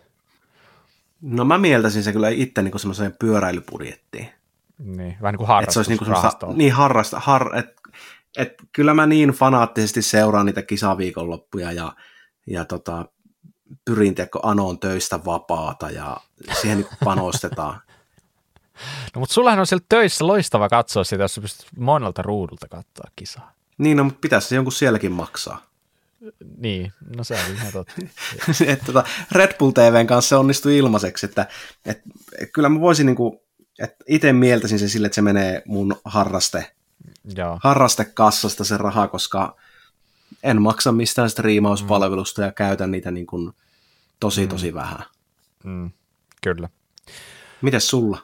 Uh, no, mä en ihan hirveästi kato tavallaan niin kuin telkkariin, että kyllä mä sanon, että mulla monet jutut, mitä mä katson, niin löytyy sitten ihan niin kuin YouTuben kautta ilmaiseksi, mutta, mutta meillä on niin kuin muksujen vuoksi on kyllä olemassa joku tällainen Disney-striimipalvelu. Ja sitten mä oon miettinytkin, että jos, jos mä nyt alan maksaa jostain tällaisesta vaikka Discovery Plusasta tai jostain, niin, niin onko se tavallaan niin kuin jotenkin Äh, pitääkö mun niinku alkaa miettiä sitä silleen, että se on jostain niinku striimipalvelu, toisesta striimipalvelusta pois vai onko tämä joku ihan erillinen, erillinen niinku rahasto tälle niin sanotusti. Mutta siis äh, mä oon nyt selvittänyt tätä kuitenkin jonkin verran, että miten tämä todennäköisesti tapahtuu, niin – on ilmeisesti muutamia vaihtoehtoja, jos nyt puhutaan niin kuin Suomesta, että miten Suomessa pystyt katsoa sitä. Ja yksi on nimenomaan se Discovery Plus, joka on tällainen striimauspalvelu, varmaan niin kuin verrattavissa Netflixiin. Siellä on varmaan niin kuin miljoona tuntia kaiken näköistä sisältöä, kaiken näköistä lastenohjelmaa, leffaa, sarjaa, mitä vaan. Se maksaa ilmeisesti kympin kuussa. Se on yksi vaihtoehto. Joo. Ei paha. Ö, ei paha mutta aika kallis mun mielestä. toinen Joo. vaihtoehto on GCN Plus, joka on tällainen hyvin vähän niin kuin Red Bull TVn tyylinen palvelu, joka sisältää käytännössä pelkästään pyöräilyä, mutta 90 5 prosenttia kaikesta siis sisällöstä on maantiepyöräilyä. Mutta mitä mä katoin niiden äh, noita tavallaan niin kuin ohjelma, sitä karttaa tai siellä oli lista, että mitä ne näyttää, niin siellä löytyy maailmankapit, sieltä löytyy DH, tällaiset, niin se maksaa 40 vuosi. Ja se siis toimii ihan täysin niin kuin tietokoneella, kännykällä, iPadilla. Sä pystyt niin, niin, käyttää, niin kuin striimaan sitä suoraan telkkariin sitten niin kuin suoraan niin kuin laitteesta toiseen, niin kuin varmaan moni, moni tekee, tai teki jo Red Bull TVnkin aikana. Ja tosiaan se on 40 vuosi tai 9 euroa kuussa. Ja sitten vielä kolmas vaihtoehto on Eurosportti. Ja Eurosportilta löytyy tällainen vastaava nettipohjainen playeri, joka maksaa myös se 40 vuodessa. Se tarjoaa sitten, niin kuin mitä nyt Eurosportti tarjoaa, se tarjoaa aika paljon eri urheilulajeja, ei ehkä ihan niin paljon pyöräilyä, mutta sitten siellä on tietenkin niin kuin suomeksi selostettua tavaraa jonkin verran sitten, mistä lajista nyt sitten onkaan. Mutta tota, mä itse asiassa tein ratkaisuni, mä, mä otin itselleni GCN Plus tuossa. Eli mä oon nyt varautunut silleen, että okay. mä ainakin näen ensi, ensi vuoden kisat. Ja se maksoi 40 vuosi, mutta tota, se ei tuntunut ihan hirveän pahalta. Että se tuntuu oikein hyvältä, koska mä oon nyt, mulla on tullut joku ihme aivopieru siitä, että mä oon alkanut seuraa maantiepyöräilyä nyt vähän enemmän taas. Ja sieltähän näkyy niin kuin, tälläkin hetkellä, niin kuin siellä tulee joka päivä joku kisa, jopa kaksi kisaa päällekkäin. Niin mä oon itse asiassa okay. niitä, niin mä ajattelin, että mä yritän ottaa siitä vähän niin kaikki hyödy irti. Mutta joo, äh, se, että kuka sen selostaa, ne DH-kisat, niin sitähän me ei vielä tiedetä. Et se me tiedetään, että se ei ole Rob Warner, joka selosti Red Bullissa. Eli tota, hän ei ole mukana, hän jatkaa Red Bullin kanssa, ja tota, se tarkoittaa nyt sitten, että siellä on uudet isot saappaat täytettäväksi. Ja ne on muuten todella isot saappaat. Niin, niitä saappaita on kasvatettu aika pitkän aikaa, varmaan niin kuin, mm. siis toistakymmentä vuotta. Ja se on Kyllä. kieltämättä niin sellainen yksi asia, mitä tässä murehtii, että voidaanko me saada mitään vastaavaa kokemusta, mutta en kannata vielä luovuttaa. Ehkä se, se voi olla, että sieltä tuleekin ihan hyvää settiä, ei se, ei se ikinä tiedä, mutta toisaalta niin sä, sä et voi valita se. Sä, niin kuin, se Warner ei ole enää vaihtoehtona. Valitsit minkä mm. hyvänsä tai jätät katsomatta, niin ei ole siltäkään. Niin, mutta nämä on jo ne vaihtoehdot nyt ainakin toistaiseksi. Ja sen, sitä mä en tiedä, että noin nel, 40 vuosi, se on tällä hetkellä joku kampanjahinta, mä en tiedä mitä se tarkoittaa, onko se niin kuin jatkuva kampanja, että sen saa aina vaan kun aloitat sen tilauksen vai onko se nyt, se tulee nyt keväällä voimassa, mutta joka tapauksessa niin sillä lailla nyt ainakin varmistaa itselleen jonkinlaisen mahdollisuuden katsoa niitä kisoja. Joo, ja toi 40 nyt ei kuulosta pahalta, jos mä itse olin just äsken valmis maksaa kympin viikonlopusta. Ja, ja jos pelkkää DH miettii, niin kahdeksan kisaa, niin se olisi niin kuin 80. Mm. Et mm. melkein, melkein pitää kopioida toi sun idea ja, ja tota, nyt jo lipastaa tuo jäsenyys, niin jos se kerran varmistaa sen, että sillä näkisi ja sitten jos se hinta vaikka nouseekin tässä kauden alkaessa, mm. niin... Kyllä, esimerkiksi. Uh, Mutta se on tosiaan mielenkiintoista, että Red Bulli, se, se ei nyt sitten ole mukana tietenkään, mutta uh, mitähän Red Bulli meinaa jatkossa? Niillähän on tietenkin rampake, niillä on hardline, mitkä tietenkin pysyy mm. heillä, ne ei ole lähdössä Red Bullilta mihinkään. Uh, Sitten siellä ajetaan tällä hetkellä tällaisia niin kaupunki aika paljon. Ja tota, niin, niin, olisi ollut mielenkiintoista nähdä oikein tosissaan, että tuleeko sieltä joku kilpaileva sarja? Alkaako tässä oikeasti olla joku sellainen kovakin kisa siitä, että mihinkä, mihinkä niin noin huippukuskit lähtee mukaan? Starttiraha tarpeeksi isoksi, niin voi olla, että yhtäkkiä Red Bull tarjoaa jonkun sellaisen, sellaisen tota, kilpailevan sarjan, että kaikki kovimmat onkin siellä eikä maailmankapissa. Toihan voisi olla ihan konkreettinen, että näin voisi tapahtua. Niin, Niinpä. Ja. ja Red Bull on kumminkin sen kokoinen organisaatio, että siellä on rahaa aika paljon, että ne pystyisi tarjoamaankin niin kuin hyviä porkkanoita siihen hommaan. Joo, joo rahasta, rahasta se ei jää kiinni. Mutta tota, noin niin kuin katselupuolelta toi hommahan on menossa tosiaan niin kuin aika pitkälti tuolla kaavalla, ainakin siltä se nyt vahvasti näyttää. Mutta tämä ei ole niin kuin ainut muutos, mitä tapahtuu, vaan tulee muuttuu itse kisaviikonloppukin aika paljon. Ja jos aikaisemmin se kisaviikonloppu on sisältänyt käytännössä kaksi starttia, josta saa pisteitä. Ensimmäinen on tämä tällainen aika jo kautta karsinta. Mä en tiedä, mikä sen oikea nimi on. Mit, mit, millä nimellä sä kutsut sitä? No kyllä, mä oon niinku, eikö se suomen kieleksi ihan vaan niinku, että aika-ajot? No niin mäkin oon sitä käyttänyt. Si- niin. Käytetään aikaa jo. Ja ensimmäinen startti on aikaa jo. Ja siitä 60 parasta miestä, 15 parasta naista pääsee semifinaaliin. Ja semifinaaleista 30 parasta miestä, 10 parasta naista pääsee vasta varsinaiseen finaaliin. Eli tämä muuttuu aika paljon. Tässä on niin kuin kahden Kyllä. kovan startin sijasta kolme kovaa starttia.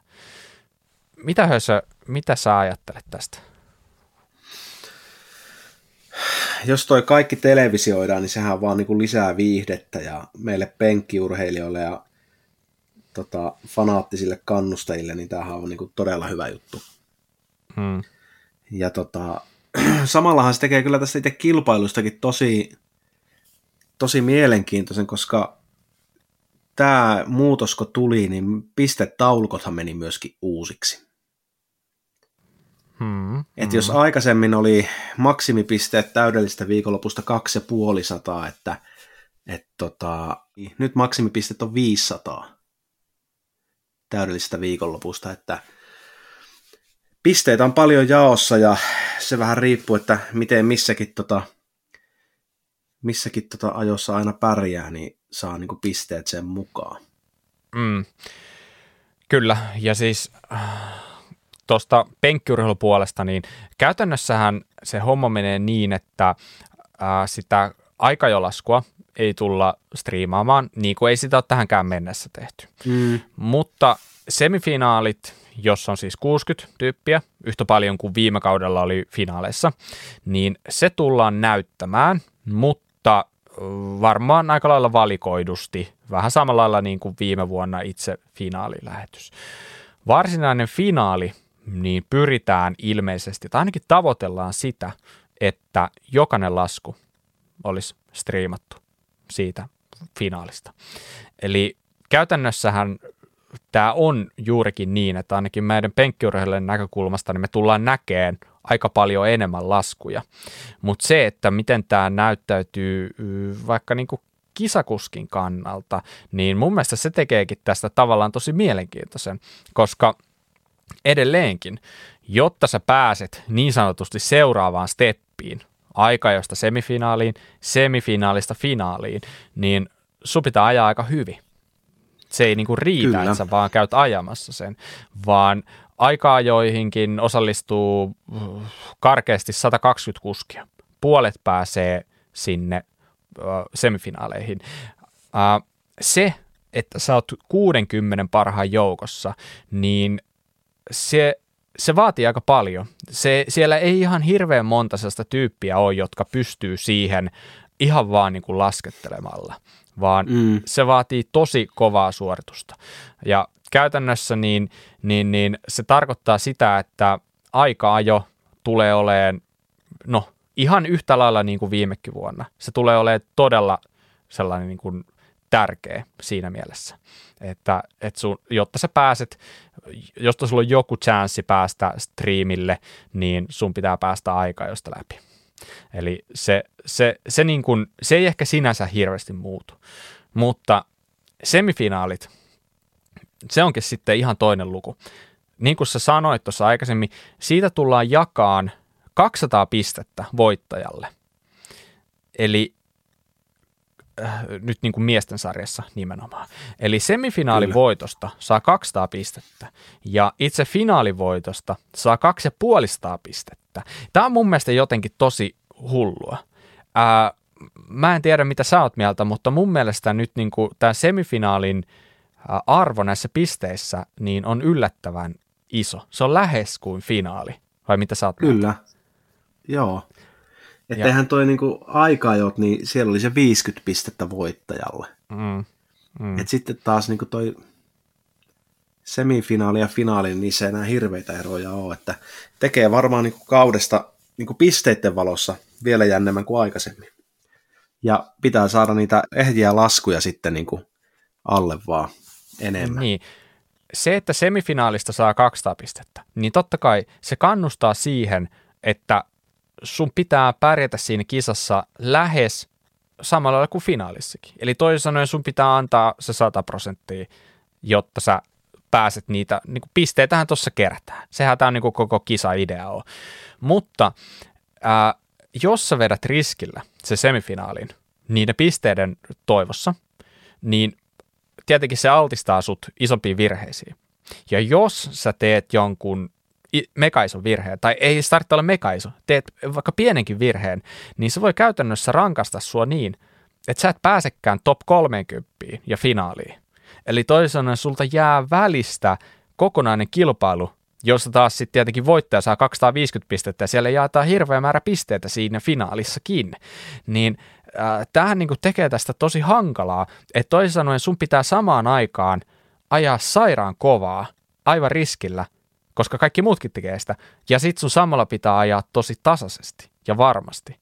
Niin kuin silleen, että sä pääset varmasti tekemään sen seuraavankin kisalaskun, josta sulla on taas mahdollisuus saada ne isot pisteet. Niin mm. mun mielestä tämä on aika hankala yhtälö sinänsä. No joo, kyllä. Ja sitten kun tuohon vielä otetaan kaikki tekniset keskeytykset vielä huomioon, niin se voi olla, että tuosta semifinaaleista niin sieltä alkaakin tulee isoja pettymyksiä. Se voi olla.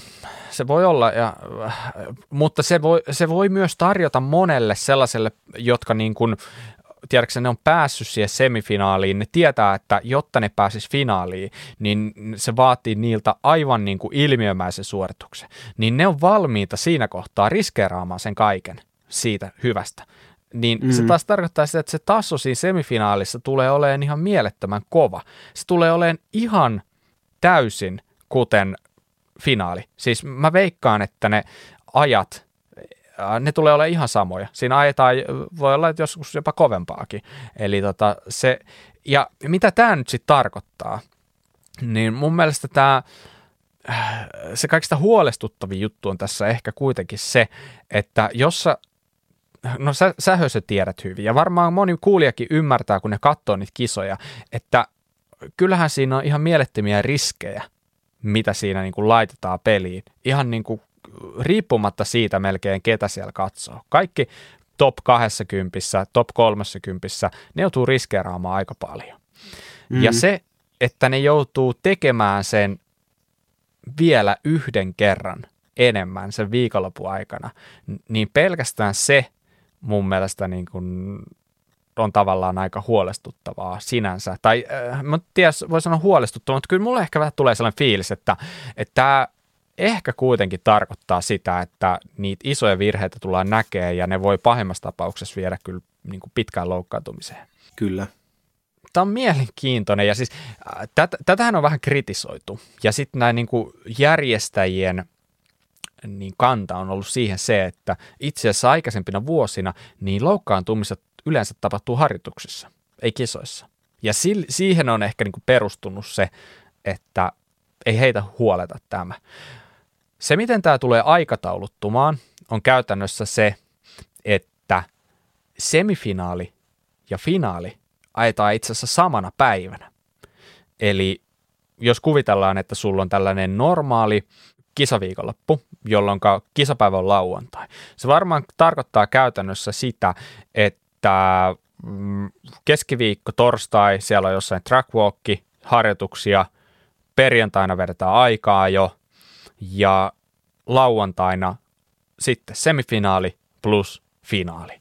Eli yhteen päivään tulee kaksi ihan niin kuin sataprosenttista vetoa, niin se on, se on aika kova. Siis, mitähän niin kuin, jos ajattelisi vaikka joku mekaanikon kannalta, niin mitähän toi tarkoittaa käytännössä sillä? Pitkiä päiviä. Niin ja varmaan voi olla kova kiirettä. Kyllä, me aloin vain tässä miettiä sitä niin sen kuljettajan sitä henkistä kestävyyttä ja sitä stressin sietoa sitten, että, että siinä on oikeasti niin kuin kaksi, kaksi niin kuin käytännön finaalia yhdelle päivälle. Hmm. Ja kun on kumminkin, niin kuin nyt kun katsoo niin kuin finaalin jälkeen, niin että missä, että, no, se on niin kuin raju suoritus, niin sitten silleen, että no otetaan kahden tunnin päästä vielä uudestaan. Niin, just niin, näin. Niin, että miten, miten, miten pää kestää ja miten niin kuin se, että onko tämä vaikuttanut niin kuin niiden kuljettajien myöskin harjoitteluun ja palautumiseen tässä off-seasonin aikana? Uh, varmaan periaatteessa joo, mutta käytännössähän tilanne on ollut ilmeisesti sellainen, että kuskit on ollut aika huonosti informoituja tästä. Eli just kuuntelin jotain podcastia tästä aiheesta pari viikkoa takaperi, ja siinä oli kuitenkin yksi okay. kärkikuskeesta mukana, ja hän ei ollut siinä vaiheessa tietoinen edes siitä, että kisat tullaan ajaa samana päivänä molemmat, semifinaali ja finaali, ja kuitenkin me mennään jo tässä vaiheessa maaliskuuta, niin se kuulosti jotenkin tosi huolestuttavalta, että se informaatio ei ole ollut kuskien suuntaan yhtään, ja sitä ei ollut yhtään enemmän kuin mitä meille niin kuin kuolevaisille, että jopa niinpä, että me ollaan niin kuin nähty eka, että mitä tapahtuu, ja sitten suurin piirtein niin kuin vasta kuskea informoitu, että by the way, tässä on tällainen juttu, että tuutte ajaa kaksi, kaksi kisaa samana päivänä niin sanotusti. Niin, niin, et, et, Mutta joo, kyllähän toi varmaan niin kuin siihen valmistautumiseen siinä se vaikuttaa. Mutta se, mm. että tuleeko tämä vaikuttaa listoihin, tuloslistoihin, niin mm, mä, mä haluaisin kuitenkin uskoa, että tämä ei tule hirveästi vaikuttaa. Että se, että tullaan todennäköisesti näkeen on niitä sellaisia yksittäisiä kovia suorituksia varmasti sieltä kärkikymmenikön ulkopuolelta, mutta mä haluaisin uskoa, että tämä ei silti niin kuin muuta mitään niin kuin radikaalisti, että kyllä ne varmaan niin kuin kovat on kovia, ei pelkästään fyysisesti, myös henkisesti ja näin poispäin, mutta se, että Tämä ideahan tälle muutokselle on varmasti ollut just se, että tästä halutaan paremmin ja paremmin striimattavaa tavaraa kaikki laskut mm, tultaisiin niin. näkee vähän paremmin niin sanotusti livenä. Ja että se käytännössä varmaan tarkoittaa sitä, että se tapahtuman aikataulutus tulee vielä muuttuu silleen, että lähtövälit pitenee, ehkä jopa laskut lyhenee, jotta ehditään saada jokainen alusta loppuun, mikä on mun mielestä ehkä vähän huono juttu sinänsä. Mm. Että, että, että se, että kuinka paljon, kuinka paljon tämä kaikki, äh, tämä televisiointi, hössötys tässä, niin kuinka paljon se niin kuin vaikuttaa tähän ja vaikuttaako se tähän positiivisesti vai negatiivisesti? Mitä sä oot mieltä? Pilataanko tässä hyvä laji vai päinvastoin? Jaa. No kyllä, niin, medianäkyvyys ja striimausnäkyvyys, niin onhan se hyvä, mutta se, että jos radat lyhenee, niin se ei kyllä mun mielestä ole hyvä. Hmm. Mun mielestä on ollut siisti katsoa niitä pitkiä ratoja. Niin, totta. Niin hmm. kyllä siellä just muutamat pitkät, joku Fort William ja Mount Saint mm. Anne tai tällaiset vastaavat, niin, niin siinä, siinä niin kuin pahimmassa tapauksessa käy niin, että itse finaalilaskut on vähän lyhyempiä, jotta saadaan striimattua. Uh, niin kuin sanoit, striimassa on hirveän tärkeä ja sehän on ihan hirveän tärkeä itse kuskeillekin niin kuin sponsorin näkökulmasta. Mm, että kyllä. sehän, sehän on, on yksi syy, minkä takia sponsorit haluaa olla mukana tässä, että sitä näkyvyyttä on tarjolla. Ja siitähän taistellaan ihan kynsiä hampain. Ja että tavallaan niin kuin, mä, mä haluaisin toivoa, että tämä menee niin kuin eteenpäin, että tästä vaan niin kuin löydetään parempi tapa saada tätä vielä paremmin meille näky, nä, näkyville, saada lajia enemmän vielä ihmisten huulille niin kuin, ja laajemmin, mutta kyllä mä vähän niin kuin pelkään, mutta en mä tiedä, onko se pelko aiheellista, toivottavasti ei, mutta kyllä tässä tietenkin rahaa pyörii ja ehkä tässä jonkin verran mennään siihen samaan keskusteluun, mitä Rampakenkin osalta, että onko tämä niin kuin enää turvallista niin kuin niin. kuskin kannalta, niin en tiedä. Se, siitä ollaan varmaan montaa mieltä, että jotkut radat on tietenkin ehkä haastavampia kuin toiset ja näin poispäin. Mm. Kuinkahan noin on kiveen lyötyä noin usein säännöt, että pystyy, onkohan semmoinen organisaatio, että pystyykö hän niinku reagoimaan noihin sääntömuutoksiin vaikka, että tämä ei muuten toiminutkaan, että tehdäänpä muuten ens, ensi kaudella samalla kuin tehtiin niin kuin kaksi vuotta sitten. Vai onko se nyt silleen, että no me ollaan nyt päätetty, niin nyt mennään seuraavat kymmenen vuotta tälle. Niin, mä, mä vähän luulen ja toivon, että me mennään nyt vuosi kerrallaan ja sitten to, toivottavasti tehdään korjauksia. Niin. Että, että tavallaan niin kuin, toivon, että mitään niin kuin isompaa ei sinänsä muutu. Mä en ehkä tiedä, tässä vaiheessa en olisi osannut kaivata tuota semifinaalia, mutta voi olla, että vuoden päästä ajattelee eri lailla. Katsotaan, miten tämä tästä lähtee, mutta tota, mielenkiintoista, että aikaisemmin aikaisemmin ehkä, niin kuin, jos miettii tuo pistetaulukko vielä, niin aikaisemmin ehkä se on, tämä on niin suosinut sellaista, että, että yksittäiset hyvät sijat voi riittää sulla pitkälle niin kuin overallissa. Mm. Että se, että sä saat muutaman top 10 sijan, vaikka sä olisit muuten ihan kuutamolla, niin sä voit olla tosi korkealla. Mutta nyt se ei enää ehkä mene niin. Nyt on niin paljon pisteitä tarjolla, että sun pitää olla niin kuin tasaisen kova riskinottaja ja suorittaja, niin se, se on nyt niin kuin avain tässä. Ja valitettavasti tämä kannustaa kyllä nyt vähän niin kuin risk, riskinottoon siinä mielessä, että, että sun semifinaalissa on tarjolla niin paljon pisteitä. Ei siitä vaan niin kuin mm. pääse, pääse mihinkään ja, ja tota, näin. Mutta mut se, se tietenkin tässä on, että mm, joitain kuskeja on suojattu. Sitä me ei ole vielä mm. käsitelty. Eli tota, mitä se tarkoittaa, niin on se, että esimerkiksi 2022 kokonaiskilpailun perusteella kymmenen parasta miestä viisi parasta naista, niin he saavat varman paikan semifinaaliin. Eli toisin sanoen, miten tahansa sä ajat sen, tai jopa varmaan jätät ajamattakin niin sä, sen aikaajon, niin sä pääset siihen semifinaaliin mukaan. Tämä on ihan mielenkiintoinen, koska semifi- äh, tuosta kar- anteeksi, josta siitähän ei ole tarjolla kuin se 50 pistettä. Se ei ole pisteiden valossa kovin tärkeä. Että jos sä pystyt ajaa sen lungisti, rauhallisesti, niin se auttaa sua jo tavallaan aika paljon. Et, et se ei, sun ei tarvitse riskeerata kolme kertaa, sä pystyt, pystyt niin kun, uh, ottaa sen rauhallisesti. Mutta sitten kun tullaan se semifinaalivaiheeseen, niin siitä sitten niin viisi parasta miestä niiden aikaisemman vuosien perusteella ja kolme parasta naista, niillä on sitten varma paikka finaaliin. Eli siitä pääsee taas ne kaikista kovimmat sinne, mutta tuossa vaiheessa, no mitä se mun mielestä merkkaa? Niin se merkkaa sen, että sä pystyt ottaan ehkä vähän enemmän riskiä, koska sulle ei jää se viimeinen kisa välistä, vaikka sulla käviskin se virhe. Sä pääset siihen mukaan, mutta totta kai sä voit menettää silti isoja pisteitä. Mutta se on ihan eri, jos sulla ei ole varmaa paikkaa finaaliin, niin se riski, sä et ainoastaan häviä se yhden kisan, vaan sä myös tavallaan tiput niistä pisteistä sen toisenkin kisan osalta pois, niin se on todella, todella iso menetys.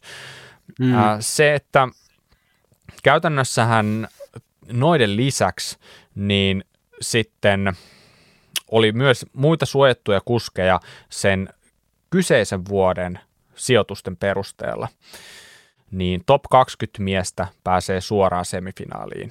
Ja siihen ei ole otettu lukuun niitä, jotka oli jo siinä edellisessä listauksessa, eli top 10 miehet edelliseltä vuodelta.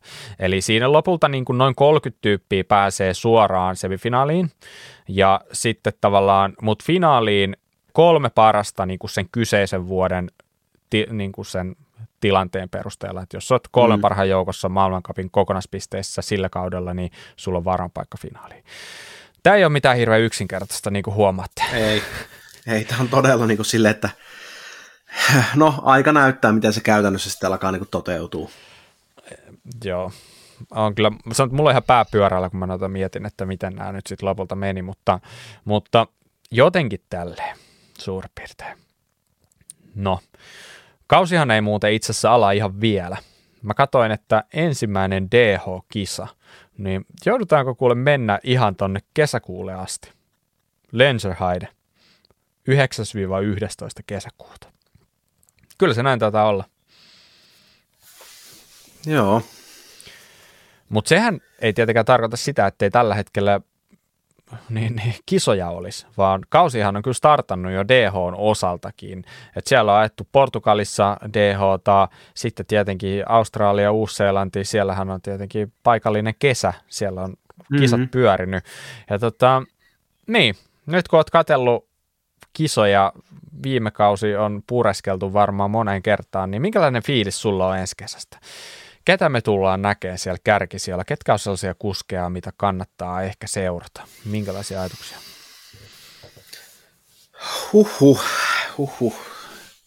No eikö meillä on aina ne vanhat samat, mikä siellä on aina ennenkin pyörinyt tosi kovia, tosi kovia jermuja, mutta tota, ää, toi toi Andreas Kolb jatkaako se sitä samaa settiä, mitä tota, mihin viime kausi päättyi. Ja sitten tietenkin toi pivotin, pivotin pyörittäjä tämä sanois nyt, kun tuli ajatuskatkos. Bernard Kerr. No kyllä. Silläkin oli aika hyvin syöttö päällä tuossa kauan aikana, että miltä näyttää sitten niin kuin ensi kaudella. Että Kerrilläkin meni niin kuin melkein kymmenen vuotta, että se pääsi tuolle tasolle. Kyllä, joskus se vaan vaatii jonkun pienen naksahduksen jossain, niin sitten alkaa niin kuin pää ja fysiikka toimii yhteen. Mm. Ja sitten totta kai nämä huhuthan nyt vähän näyttää siltä, että Sam Hill olisi tekemässä paluuta DH. DH suunta, että miltä se alkaa näyttää sitten. Että, Jep, et, et. siinä on kyllä yksi erittäin mielenkiintoinen. On. Ja toisaalta taas, että Jordan Williams ja Jackson Goldstone, nämä ensi kaudella miehissä. Et miltä, et miten niillä tota, sitten kantti kestää siellä ajaa.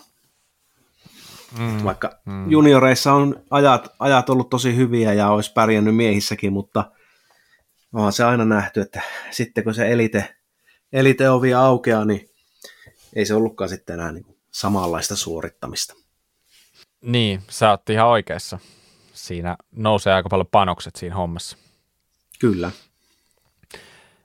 Joo, toi on ihan mielenkiintoista ja äh, kyllä mulla on aika vahvasti nyt pää kääntynyt. Mä en tiedä mitä on tapahtunut nyt talveaikana, mutta mua oikeastaan kiinnostaa tällä hetkellä eniten kolme, kolme kuskia sieltä ja kyllähän sä niitä tuossa jo mainitsitkin, eli, eli uh, Jackson, Jackson Colstone, Jordan Williams ja ehkä kolmantena sitten Luke Myers-Smith.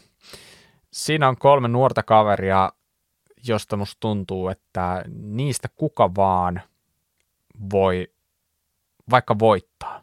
Ehkä jopa Jackson Colstone ja Jordan Williams, vaikka vuoden nuorempia taitaa olla kuin toi Luke Myers Smith, niin ehkä jopa ne kaksi vielä, niin kuin, vielä kirkkaampana. Että nythän niin Mm, Jackson Colston oli käynyt ajamassa tuolla Uudessa-Seelannissa siellä Ausseissa ja tälleen, niin, niin hän korjasi sieltä aika hyvin kaiken, mitä oli tarjolla, että että kävi muistaakseni kaksi kisaa voittamassa. Ja Lord Greenland oli, oli muuten myös kanssa siellä mukana ja ajoi tosi hyvin kanssa ihan kannoille. Et siinä on sellainen syndikeedi kaksikko, mikä tulee vetää todella kovaa tänä vuonna. Mutta joo, Jordan Williams taas sitten kävi Portugalissa ottamassa DH Cupin voitoja. Ei sielläkään mikään huono taso ollut, että siellä oli sitten Remy Tyrion ja Dunn ja Kate Edwards mm. ja kaikkea tällaisia, että kovatasoiset kilpailut ja niin kyllä mä sanoin, että kaapin paikka on tavallaan niin kuin näytetty, mutta kyllähän siitä vielä puuttuu nämä Loic Bruni, Amari Pierron, Loris Vertier, että mitä sitten kun lyödään samaan kisaan ne mm. mukaan. Aussien mestaruuskisoissa muuten kävi niin, että Luke Meyer Smith voitti ton, tota, mestaruushihan itselleen, ja Troy Brosnan oli muistaakseni podiumilla myös, että siinä on niin kuin aika kova päänahka napattiin. Kyllä. Että tota, potentiaalia siellä on ihan, ihan sairaasti tällä hetkellä. Mm. Että tota, siis näitä on ihan hirveän monta, jotka vois pärjätä. Mitä mieltä sä oot siitä, että Angel Suarez ajaa nyt Unnon tiimissä tuollaisella aika makeen näköisellä itse asiassa tuollaisella proto DH-pyörällä, niin mitä, onko siinä, niin kun, tietenkin se on aika kysymysmerkki, mutta minkälaiset fiilikset sulla on itse, että tota, löytyisikö vauhtia? Mä toivon, että löytyy. Mä ensin nostaakin sen tuossa äsken, että se, että se on varmaan yksi semmoinen niin kuin, voisi olla semmoinen aika hyvä mahdollinen yllättäjä, että se on kumminkin päässyt välillä niin kuin väläyttelemään ihan hyviäkin sijoituksia sieltä. Että voisiko nyt olla hiljalle sitten hänen aika. Mm, mm. Ja sitten itsekseni miettinyt, että, että, että tota, miten Luka Shaw, sillä oli viime kaudella vähän loukkaantumisia, miten Intensen tiimi. Kyllä. Aaron Quinnhan on tehnyt vähän, tota, eikö hän muuttanut niin kuin suurkaupungin sykkeestä jonnekin vähän sivumalle ja kaikkea tällaista, että silläkin on nyt muutama vuosi mennyt vähän niin kuin sivusuu. Kyllä, et, kyllä. Et. Just näin, ja siellä on potentiaalisia Matt Walker tietenkin on yksi sellainen, jota Kyllä. ei voi ikinä sulkea pois. Benoit Coulans, taas niin kuin tyyppejä, jotka on kuitenkin, musta tuntuu, että parhaat päivät on vielä edessä, että mm. niin kuin, sillä aika nuoria, nuoria kehittyviä Kyllä. kuskeja. Ja sitten tietenkin sieltä voi heittää nimiä vaikka Greg Minar. Alkaisiko, niin kuin, alkaisiko pikkuhiljaa olla, niin. olla aika, tai sitten tietenkin sitten joku ihan päinvastainen tyyppi taas, niin Finn Isles. Niin. niin.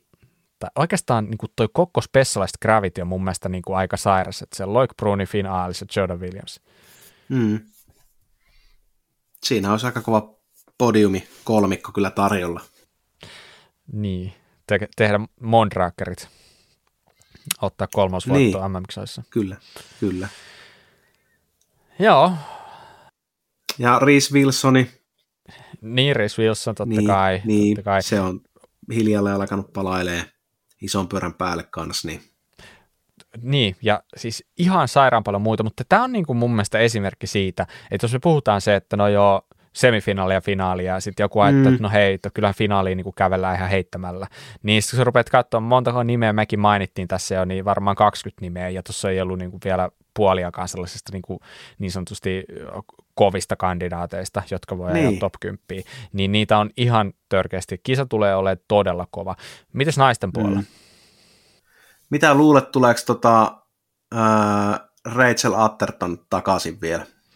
No ihan rehellisesti, jos nyt pitäisi nopea vastaus sanoa, niin mä sanon, että ei tuu takas, mutta mm. ei perustu mihinkään muuhun kuin sellaiseen niin kuin, äh, tavallaan Fiilikseen. jotenkin ajat, niin, fiilis siitä, että ehkä mm. ei, ehkä ei, ja muutenkin jos tulisi, niin en tiedä pärjäisikö ehkä enää ihan, ei tietenkään samalla tasolla kuin silloin joskus, joskus niin. mutta tota, tietenkin edelleen varmaan olisi ihan kova, ei siinä mitään, mutta äh, kyllä toi, kyllä tuossa vaan niin kuin Valihöl, Camille Balance, sitten Miriam Nicole. Sanon, Miriam Nicole. Siinä on kyllä sellainen kolmikko, että e, en tiedä. Vai, vaikea ehkä ajatella, että sieltä joku tulisi ihan niin kuin kovasti ainakaan ohi. Vai mitä olet mieltä? Niin, en tiedä miten toi Tahni Seagraven, että onko se hiljalleen palautunut sille tasolle, että pääsisikö se jatkamaan. Se oli ilmeisesti aika vakava se, vakava se päävamma, minkä hän sai silloin viime mm. vuoden alussa. Totta, mutta joo, sieltä voisi olla ihan potentiaalisia. Tosiaan niin kuin vielä Niina Hoffman siihen vielä yksi, yksi kyllä. sellainen. Et siinä alkaa olla kyllä. Jännä nähdä, miten Mille Johnset, siinä on mm. sellainen tavalla, että siitä on odoteltu, mutta se ei ole oikein vielä ehkä sitten kuitenkaan lunastanut niitä lupauksia tai niitä sellaisia, sellaisia toiveita, mitä siitä on odotettu, niin nythän vaihtoi Canyon Collective Factory-tiimiin, että tavallaan niin, niin, niin sanoisin, että hyvä tiimi, että siitä ainakaan jää kiinni, että siellä Fabian Barrelli hoivissa, niin on, on kyllä oikein hyvä kerätä vauhtia. Kyllä. Mutta tänä vuonna ei ollut semmoisia ihan niin, kuin niin rajuja tiimimuutoksia kuin taas viime vuonna oli, että et, et, ollut vähän seesteisempää. Joo, ehkä, ehkä se rajoittu nyt noin isoimmat jutut tuohon Jordan Williamsiin ja Smithin veljeksiin. Ne oli sellaisia, Kyllä. ehkä, ehkä niin kuin kumminkin sellaisia, mitkä eniten sitten kiinnitti huomiota, että muuten oli vähän rauhallisempaa. Ehkä se on sitten vain merkki siitä, että ehkä sitten ensi vuonna taas tulee vähän isommin. Niin. En tiedä, minkälaisessa sykli noissa soppareissa on. Että. Jännä, jännä kausi tulos, kyllä. jännä kausi. Nyt mielellään pikakelaiselämää vähän tonne kesäkuuhun, mutta kai se tulee ilmankin sitä kelausta, että nyt vaan tota, keskittyy tähän omaan treenailuun, omaan huippuurheiluun, niin tota, kyllä se aikaisin kuluu. Kyllä. tai sitten pojan lumilautailu, se on kyllä ihan hyvä vaihtoehto. Niin, kauden jälkeen joskus marraskuussa kuunnella tämä meidän jutustelu uudestaan ja miettiä vähän, että miten sinne sitten todellisuudessa kävikään. Kyllä. Todennäköisesti kaikki meni ihan just päinvastoin. Että tota, helppohan se on tässä, niin. tässä niin kuin spekuloida ja leikkiä jotain asiantuntijaa, mutta sit, niitähän me ei oikeasti ollakaan, että kunhan vaan tota, lämpimikseni arvaillaan, niin näin se todellisuus valitettavasti on. Kyllä. Uh, hyvä, hyvä. Hei, uh, meillä tämä olla siinä vaiheessa jaksoa, että aletaan lopettelemaan, mutta ennen sitä, niin mehän tietenkin ainakin minä epätoivoisesti haluan meidän suositteluosion takas, joten kannetaan meidän kor- kortemme kekoon ja pistetään suosituksia ilmoille, niin hös, mä haluaisin mielellään kuulla sulta jonkun suosituksen vinkin meidän kuulijoille, jonkun hyvän jutun, liittyykö se sitten pyöräilyyn tai ei. Anna tulla. Oh, tota, tämä ei liity pyöräilyyn ja ää, tota, tota, mä oon itse tosi huono lukemaan, mutta mä suosittelen lämpimästi kaikille kirjaa. Ja ei mm-hmm. mitä tahansa kirjaa, vaan elämänkertaa nimeltä Lordiary. Eli okei, okay, okei. Okay. Mr. Lordin elämänkerta tai tämmöinen tähän astinen yhteenveto. Ja tämä on tämmöinen kevyt, pieni, 831 sivua sisältävä kirja. Ja voin kyllä kertoa, että vie mukanaan ja tota, on todella helppo lukuinen. All right, okei. Okay. Sulla on siellä selkeästi ihan omistuskirjoitusta myöten kaikki. Kyllä, mulla löytyy ihan Lordin omistuskirjoituksella tämä oma yksilö. Ja ei ole enää kuin tota, siis tämä on semmoinen kirja, että ei malta lopettaa lukemista. Mä oon okay. ihan tarkoituksella pitänyt pikku taukoja ja mulla ei ole enää joku vajaa sata sivua jäljellä. Mutta toi on todella hyvä. No Jos hei. vaikka haluaa ottaa ajatuksia Vasta. irti vähän pyöräilystä ja reenaamisesta, niin tämä on kyllä niin kuin todella hyvää luettavaa siihen. Hyvä. Tämähän menee tällaiseen niin Euroviisun huumaan, eikä tässä pikkuhiljaa sellainen taas. Ai niin, joo, niin muuten alkaakin ajankohtainen suositus siinä mielessä. Kyllä, joo. All right. Hei, eikö sä muuten voittanut syklin top-tipistä Gary Fisherin jonkun kirja? Löytyi, joo. Okei, okay, mä, siis mä niitä hetkeä ajattelin, kun se tota, aloitit, että nyt tulee Gary Fisheristä, mutta eihän se tullut. Joo. No onko se suositeltava kirja? Ker- mä en ole siis lukenut tätä ollenkaan. Mä oon, silloin kun tämä tuli tämä kirja, niin mä nopeasti vähän sitä selailin ja ja tota, mulla on yöpöydällä, niin mulla on kaksi kirjaa tässä. Toinen on tämä Gary Fisher ja toinen on toi Lord, ja molemmat on tarkoitus lukea. Ja Lordi no, on kohta lopussa. Selvä. Sitten se on Gary Fisherin vuoro seuraavaksi. Kyllä. No, Kyllä. Se kuulostaa hyvältä. Alright. No hei, äh, mä heitän kanssa oman lusikkani soppaan. En ole myöskään hyvä lukija, osaan lukea, mutta tota, niin, niin, en, en tapaa hirveästi lueskella kirjoja, se on huono, huono juttu sinänsä. Enkä sen vuoksi myöskään suosittele mitään kirjaa tällä kertaa, vaan tota, mulla tuli sellainen juttu mieleen, että äh, me ollaan jossain joskus puhuttu jossain jaksossa näistä niin kuin Applen AirTageista. Tiedät varmaan hösö, mikä se on. AirTag. Kyllä. Joo. Kyllä. Eli se on tällainen pieni, äh, tällainen vähän kolikkoa isompi pieni äh, sellainen laite, mikä näyttää sijainnin jossain määrin. Paikan Eli niin paikan, niin no niin, sieltä se tuli. Vähän tökkii tänään, Kyllä. mutta hyvä, että autot. Eli tota, sen avulla sä pystyt paikantaa esimerkiksi auton avaimia, laukkua, mitä tahansa. Idea on se, että sä niin kuin laitat sen esimerkiksi avaimen perään ja kiinni avaimiin, ja jos sun avaimet on kateissa, sä pystyt kännykästä katsoa, näin niin kuin suurin piirtein, että missä ne avaimet on. Ja itse asiassa varsinkin kotona äh, jos olet tarpeeksi lähellä, niin se näyttää sulle ihan niin kuin täysin, että mihinkä suuntaan sun pitää kävellä ja kuinka monta metriä. Ja sieltä näin. Se on, niin kuin, se on parhaimmillaan hyvin tarkka. Mutta niin, niin siinähän on tällainen, se, se ei ole varsinainen GPS-paikan, niin vaan se perustuu siihen, että se ottaa sitä sijaintitietoa lähe, lähistöllä olevista Apple-laitteista. Eli se tekee siihen sellaisia pieniä ongelmallisuuksia, mutta toisaalta se myös auttaa siihen, että se akku kestää siinä ihan tolkottoman pitkään. No, joka tapauksessa. Äh, mun suositus on, että jos teillä on pyörä, missä on tällainen patonkilaatikko, tällainen swattipoksi, mikä vaan, tällainen, kyllä te tiedätte. Aika monella varmaan alkaa olla jo sellainen pyörä, kaikilla ei ole, valitettavasti tämä vinkki ei ole sit sulle, tai sä voit soveltaa tätä, mutta jos sulla on sellainen, niin ää, tee itsellesi pieni palvelus, olettaen, että nyt sä, äh, sulla sattuu olemaan vaikka iPhone. Ikäväkseni tämä vinkki on myös vähän niin kuin iPhonein käyttäjille.